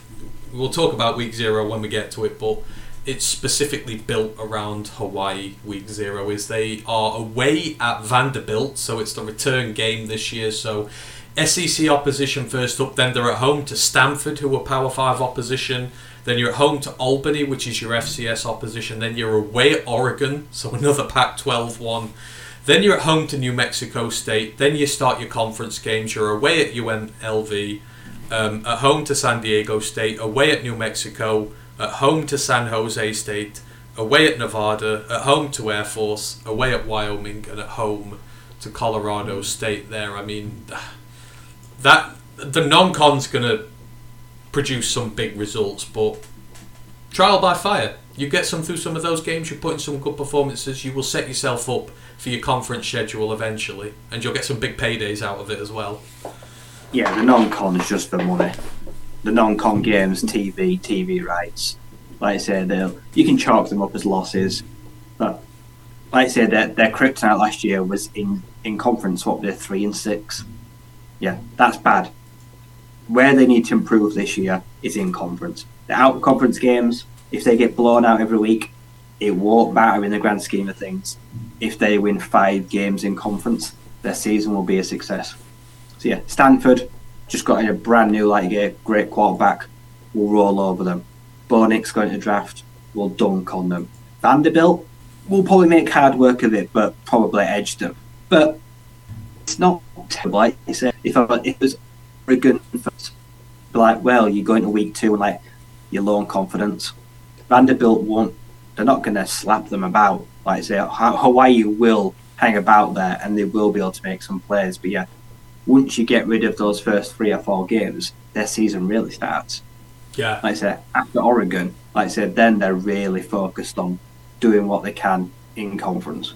Yeah, I mean, and the buy sits well, so they only actually the buy comes in one, two, oh, one, two, three, four, five. Week six, they only have one conference game before the buy, so you can sort of have that big non-con run, take your bumps and bruises, have one conference game, have your week off, get right, get ready, and then go go beat your conference opponents. So again, it sort of sets up well for them to give them an opportunity to go out there fresh faced and battle hardened after that rotten non-con schedule there. Uh, the player to watch on this team, I don't think I've ever done a centre before. This is a new thing for this, but yeah, the centre Eliki Tanavaea I mentioned. He's 6'2", 300 pounds. Uh, he's the two years. He's a two-year starter at centre for them. He's given up just two sacks and one quarterback hit on 618 pass blocking snaps. He is a team captain who leads by example on and off the field, and if this passing game is going to take off this year, they will need him to be at his very best. He likely will be. He's also played significant snaps at right guard as well, so positional versatility on the line, and a really good season may see him being in with a shout to be the first Hawaii draft pick since 2020, but we don't talk about Hawaii draft picks as Detroit Lions fans because Jahlani Tavai happened, and we never want to remember that happening ever again. But yeah, Eliki Tanavaea, one of the better O linemen in this conference, and at centre he's going to have, I think, a really great year. And then our final team for the evening to round out the first half of the Mountain West, the Nevada Wolfpack. Um, established 1896, they play at the Mackay Stadium. 2021 season they went 8 and 5 they were 5 and 3 in the mountain west but then 2022 we knew they were going to regress. They went 2 and 10 and they got swept in the mountain west. They were 0 and 8 in conference. It was bad um, the rivalries are with Boise State, and then of course the in-state rivalry with UNLV called the Battle for Nevada, where they fight over the Fremont Cannon, which is a 19th century howitzer, which they use as the trophy for that one. This is a very fierce rivalry, specifically because the two stadiums in question are two of the rare stadiums that sell alcohol on game days. So the fans are juiced up, the players are juiced up this is a very heated rivalry here between Nevada and UNLV. Head coach is Ken Wilson. He is 59. This is his second season. He is a defensive guy. He spent 19 seasons with Nevada between 1989, the year I was born, and 2012. He sort of had a little break in the middle, but he's been D end, offensive linebacker, linebacker, and safety coach, as well as long time assistant head coach. Uh, he moved to Washington State as linebacker coach for six years, then to Oregon, first as the linebacker coach, then a co DC. Um, similar to Hawaii, um, Nevada were left in a mess by the previous head coach, Juan J. Norvell, who upped and left for Colorado State, as we mentioned, and took half the team with him. And in a similar response, they chose to go with someone who was heavily respected by the program but with no head coach experience to sort it out as opposed to a more experienced option. He inherited a team that in total had lost over 11,500 snaps to the draft and the transfer portal, and he only got 30% of the production returning from the eight win team of 2021. I mean, things initially started well. They went 2 0 in their non con openers uh, but then they got absolutely pasted at home by Incarnate Word, the FCS side. That was a fun game last year, and that preceded a 10 game losing streak where a lot of the problems of this team were laid bare. But again, you saw parts of this team start to form last year, but it's just such a hopeless situation that it's going to take so long to fix. This is similar to Hawaii, Ryan, a, a much beloved coach who has been called upon for duty once more by a team in the mire. He's not had the instant success that Chang has, and it remains to be seen if he can do this long term. But I mean, he was on a hide into nothing last year, so you can chalk year one up to literally he was in no man's land. Yeah, you can write last year off. Everyone knew they were going to be terrible because basically they were putting a bandage on a bloody femoral artery that's been gashed they were never going to stem the flow. Jay fucked off, had the nerve to t- take some coaches, and then came back for some of their players and left them in the mire. Yeah, it was really just a damage limitation. And the fact that they won two games and then got their ass whooped 10 weeks was probably the best case scenario. Yeah, it it was bad, but none was expected. No Nevada fan was was actually surprised what happened last year. If you were well, I don't know what you're expecting.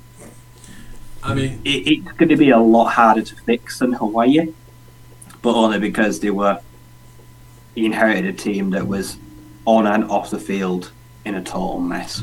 So yeah, they went with the good or reliable. Yeah, I- yeah, exactly. And sometimes you have to, if you want to try and stabilize the culture, stabilize the program, get someone in who has him, who has the team at his very heart, and that's that's who he is. So the 2022 record, the wins away at New Mexico State and at home to Texas State, and then after that it was losses all along the board. At home to Incarnate Word, away at Iowa and Air Force, at home to Colorado State, away to Hawaii, at home to San Diego State, away at San Jose State, at home to Boise and Fresno State, and then away at UNLV. The stats from the year the total offense was 123rd, 304 yards per game. The total defense, 81st. Not bad. 396 yards per game there. The scoring offense was 120th. They scored just 18.8 points per game on average. The scoring defense was 103rd. They gave up 31 points per game. The rushing offense was 105th. The rushing defense was 85th. The passing offense was 103rd, and the passing defense was 75th. So the defense really wasn't that bad. They were 55th in sacks with 27. They were 44th in tackles for loss, which was 70, with 76 overall. But sacks allowed, they were 96th with 34. and tackles for loss allowed, they were 123rd with 96. The turnover margin, they were 53rd. So they gained 19, they lost 17. Um, positive on defense, you know, pretty good year one considering you've lost a lot of your talent. It's it's the offense that needs fixing here. But I mean, you lost Carson Strong, you lost Cole Turner, you lost so many big guys, and then you lost all your backups. That was kind of to be expected year one, and again, can be forgiven. Yeah, their defense was their only saving grace. Their defense kept things modest and respectable. Like I said, without that defense, they would have got they'd have been losing by 35 points every week, and it would have just been embarrassing. But yeah, they didn't have any offensive players that were able to learn the playbook and scheme quick enough. I say they were they were throwing in guys that were like third stringers and second stringers that were not expected to start and were not confident with what they were supposed to do on the day. So yeah, the offense did not click in any phase whatsoever, and it did not generate anything. Even in the wins, it was probably one of some of the least convincing offense play you'll ever see. Yeah. Yeah, the defense literally, like they deserve a medal for what they did last year because they were on the field a lot. Yeah, and they, they took their lumps along the way. I do remember the Nevada Incarnate Word game. It was a terrific game. It was a it was a slugfest. They were just firing shots at one another all game, but that was when you knew that sort of the depth of the problems there. That they just came in and dropped over fifty on them. It was it was tough, but you know, hope springs eternal. And year two, what is it going to bring? So the quarterback this year, undecided. So last year's state starter Nate Cox is gone.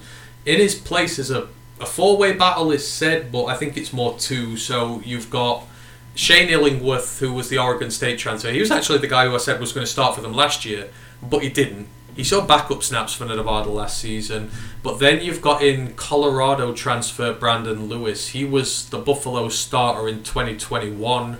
He went back to rotation last year, and he is one of the many who exited the program when Shedeur Sanders arrived because they just were not getting in the team in front of him. But I mean, Brendon Lewis could be intriguing here. I mean, you'll have seen him playing in Pac-12. He was pretty good in his one year, but it just it just never worked at Colorado. Maybe this is the place where he can make it work, especially you know in an offense that likes to be pass happy, plays to his strengths. Yeah, it's going to be a redemption story for him. Like I say, Buffalo, yeah, it was all right. Colorado, he was there, but then everyone it came in and he was forced out. I say, he didn't really have much choice when all the turmoil was going on. And fun fact, Nate Cox is now the quarterback for the Prague Lions in the Oh. European League of Football. He's now playing professional football in Europe. So he's the he's the tallest play, quarterback in European League history, about six foot eight. That's what I found out. But yeah, yeah, their quarterback has got potential. Like say, he's got experience. Like Buffalo are not a bad team at all. He's been in the Pac-12. He's been in a an environment of like a, a Power Five school. So yeah, he he's bringing with him a wealth of knowledge, and yet in an offense that will probably want to throw the ball. So I expect him to be a solid veteran that can help the people around him.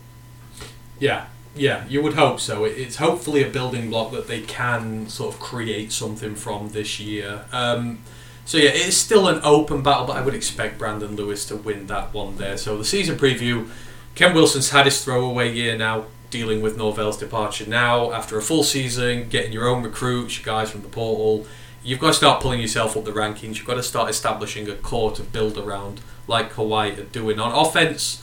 The first thing he needs to do is sort out the QB situation, but you've got two guys with Power 5 experience to choose from, which is, you know, a place to start.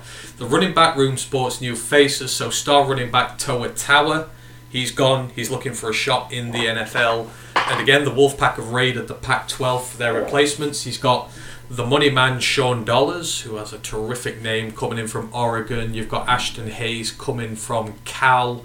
They will both slot into the rotation there.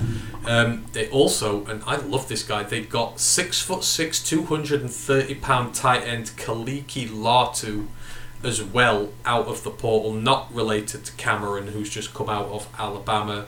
But he'll be looking to follow the path of, of Cole Turner, who got drafted out of Nevada. Nevada love their big, athletic, blocking tight ends who can catch as well, and he might be the next guy there.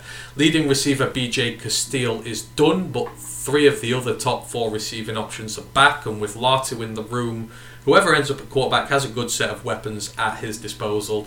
The biggest issue comes on the offensive line that was bad last year, and they've not gone to the portal for help. Instead, they've gone the JUCO route. So they've got three new arrivals from JUCO two of whom are former three star prospects, but it is still a risk to go with the same guys in Juco transfers, so who knows how that one will work out. The defense, well, going to be the stronger unit once more. The defensive line has lost its star long term edge, Dom Peterson. He's been the guy there for years, but Drew Drew Watts is ready to step into that void and take over. They just need to find some depth to complement him. Oregon was the source of a brand new linebacking corps for the Wolfpack. They brought in Adrian Jackson and Jackson Leduque, both coming in from the Ducks. They join incumbent Naki Matalona, who is coming off a great first season as starter. Secondary was decent last year. Saw the emergence of a great corner pairing. You've got Jaden Deadman and Isaiah Esasima. They have been supplemented by Eastern Washington transfer Trey Weed. He was a four year starter. He's coming to beef up the depth there. But again, like with these guys, they, they have players to work around. They've they've gone heavy into the Pac-12 for these guys, and you know some of them work, some of them don't. But they're getting busy. They're trying to fix their big problems again and again. They've got some positive players coming in. They've got some big name players. I know Sean Dollars very well. He was a good rotational piece behind uh, the Oregon running back. So Sean Dollars was a good recruit when Oregon got him. It didn't pan out there, but yeah, he's coming here to try be a maybe a bigger fish in a small pond. So going to the Pac-12 to bring in recruits is never a bad thing. So yeah, the offensive line, like I said, I did say sometimes have, keeping a line and trying to improve it is better than bringing in an entire one. But we're going to see if that is the case because they've decided to just try fix what they've got and not bring in too many to try and disrupt it. So we're going to see. But yeah, like last year, this team got the benefit of the doubt. They're not going to get that this year. Like I said, they've had their bad year. Get it out of your system. And like I said, we've listed players that have got proper Power Five experience. They're not bringing in kids. Like I said, they're bringing in guys that are in their second or third or fourth years of eligibility. So yeah, they, they've gone out there and they've done their due diligence in bringing in some recruits. So you expect whoever wins the starting job as quarterback, they've got weapons, so they don't really have any excuse to not now produce. So yeah, I can't say how big a jump they'll make, but I'd like to think they can't be as bad as last year. I don't see how they can be bad as last year. No, no, not at all. You you would kind of hope that they got a lot of the bad out of the system, and then the content. But someone has to be bad this year. this this conference. I mean, it'll be New Mexico. We all know it'll be New Mexico, but someone else probably has to be bad as well. But hopefully not Nevada. The schedule again, the non-con is just rough, so they don't play week zero. First game of the season, they are away to USC and potential number one pick in the next draft, Caleb Williams. That is a fun road trip for them. Then they're at home to Idaho and Kansas, so another great quarterback coming in week three there. Away at Texas State and Fresno State. Then you're at home to UNLV. You're away at San Diego State. You're at home to New Mexico and Hawaii.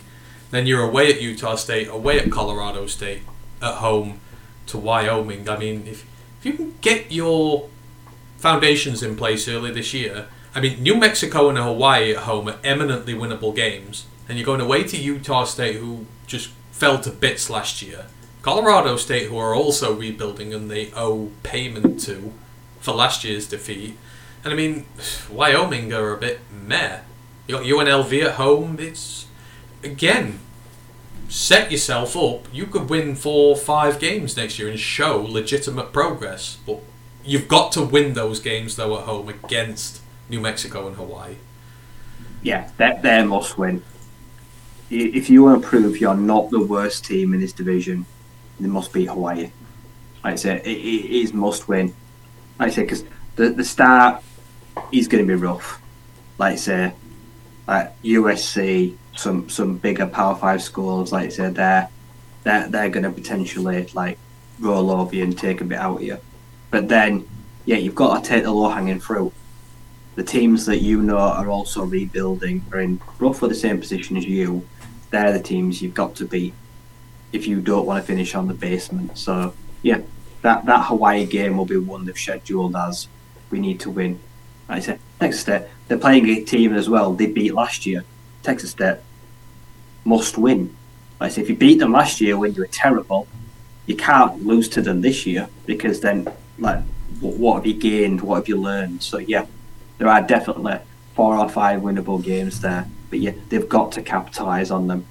Like I said, forget the bad games, forget the games where you're going to get blown out. They're then then of no relevance to their season. No.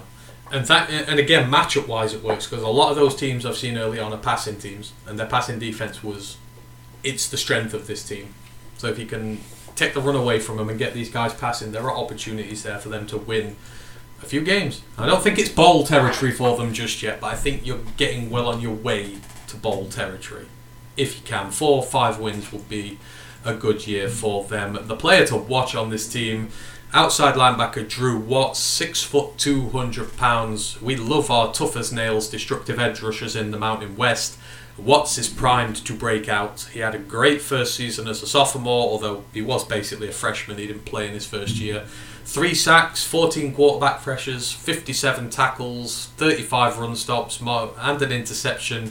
Marked a good first year. He had nine tackles for loss, but he registered at least one tackle for loss in seven straight games, which I'm pretty sure is a record for Nevada. He might be a little undersized for the position, but I've actually listened to some of his interviews, the way he speaks. What it means, he, he trains harder, he studies his opponents a lot harder to find the weakness and exploit them, and that's why the production is consistent week to week with him. He's a guy I've gotten fond of very quickly. So the outside linebacker Drew Watts is the guy to watch at Nevada, and with that, that wraps up the first half of our look at the Mountain West. Um, so it's interesting, Rye. I mean, when we did the Sun Belt the other week, we, we kind of know what a lot of teams in the Sun Belt are, and you know, there's there's not so much uncertainty with them. We know who's going to be competing. We know who's not going to be so great. But what the Mountain West has taught me so far is that I don't know what outside of Boise, I don't know what any of these teams are doing this year. It's just the way they're in the stages of various rebuilds and stuff. This is about as unpredictable as a conference as you might find this year. Yeah, they're just scrapping for wings at wins out there. If you look, if you look like put Boise and Fresno State on a pedestal, every other team we've named today, well, other than Air Force, I say, so three teams that expect to be in contention, but one of them will ultimately let us down, because they always do. And then three teams that are just going to, like I say, are scrapping for every point, for every in conference win they can get. Like I said, that could win anywhere between three games and seven games. Impossible, like I said. some of them are in stable head coaching situations. Some of them are uh, have gone through turmoil, huge player turnover. Uh, they're they're they're really they're the unknown entity. Like I say like of Hawaii, uh, let's say Colorado State, you really don't know what you're gonna get week to week.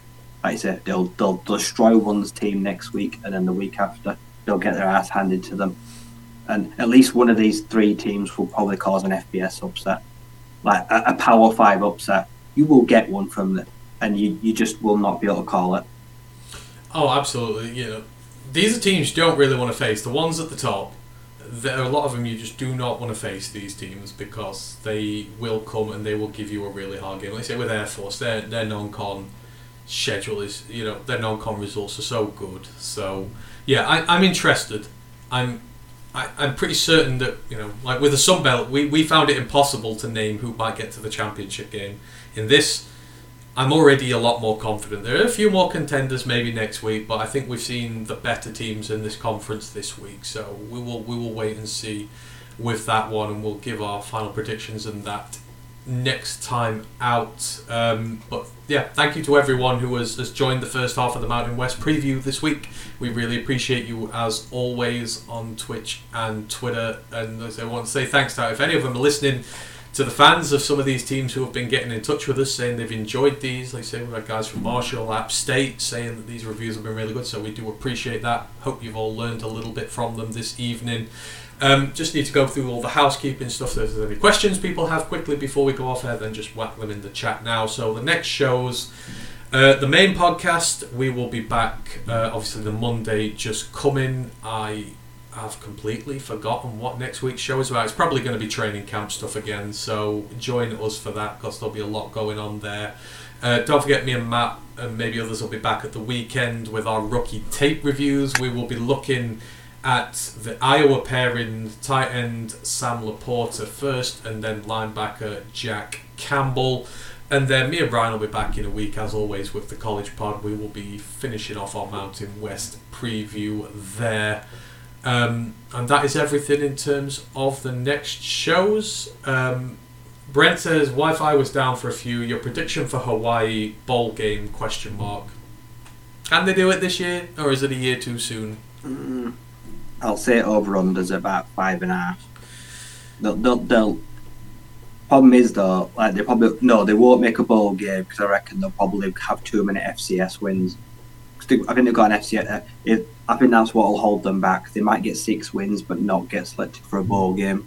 I think it's Albany they've got at home, so Yeah, the Albany game I think will hold them back. They won't win enough FBS games. I would like to say yes, Brent, but I just can't this year. I think year two's a bit too. I think year three they can certainly make a bowl game, but this year might just be a bit too much. But it depends if you can.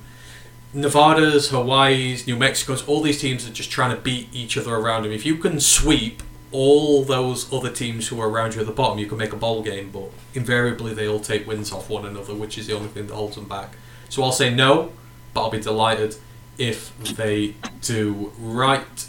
Thank you again all this evening. Let me just tell you where you can find us. So you can find us all over the web. So on YouTube, Roar of the Lions UK. On Twitch, ROTL underscore UK. Our Facebook page is Roar of the Lions UK, and our Facebook group is Detroit Lions Fans UK. One Pride Worldwide. On Twitter, you can find us at ROTL underscore UK, and the same on Instagram. And we have a website, www.roarofthelionsuk.com. You can find us there. Just remains for me to thank Ryan and Hank as always. Hope you have a great rest of the week. Enjoy training camp as it keeps on evolving, and we shall see you all again very soon. For now, it just remains for me to say, one pride.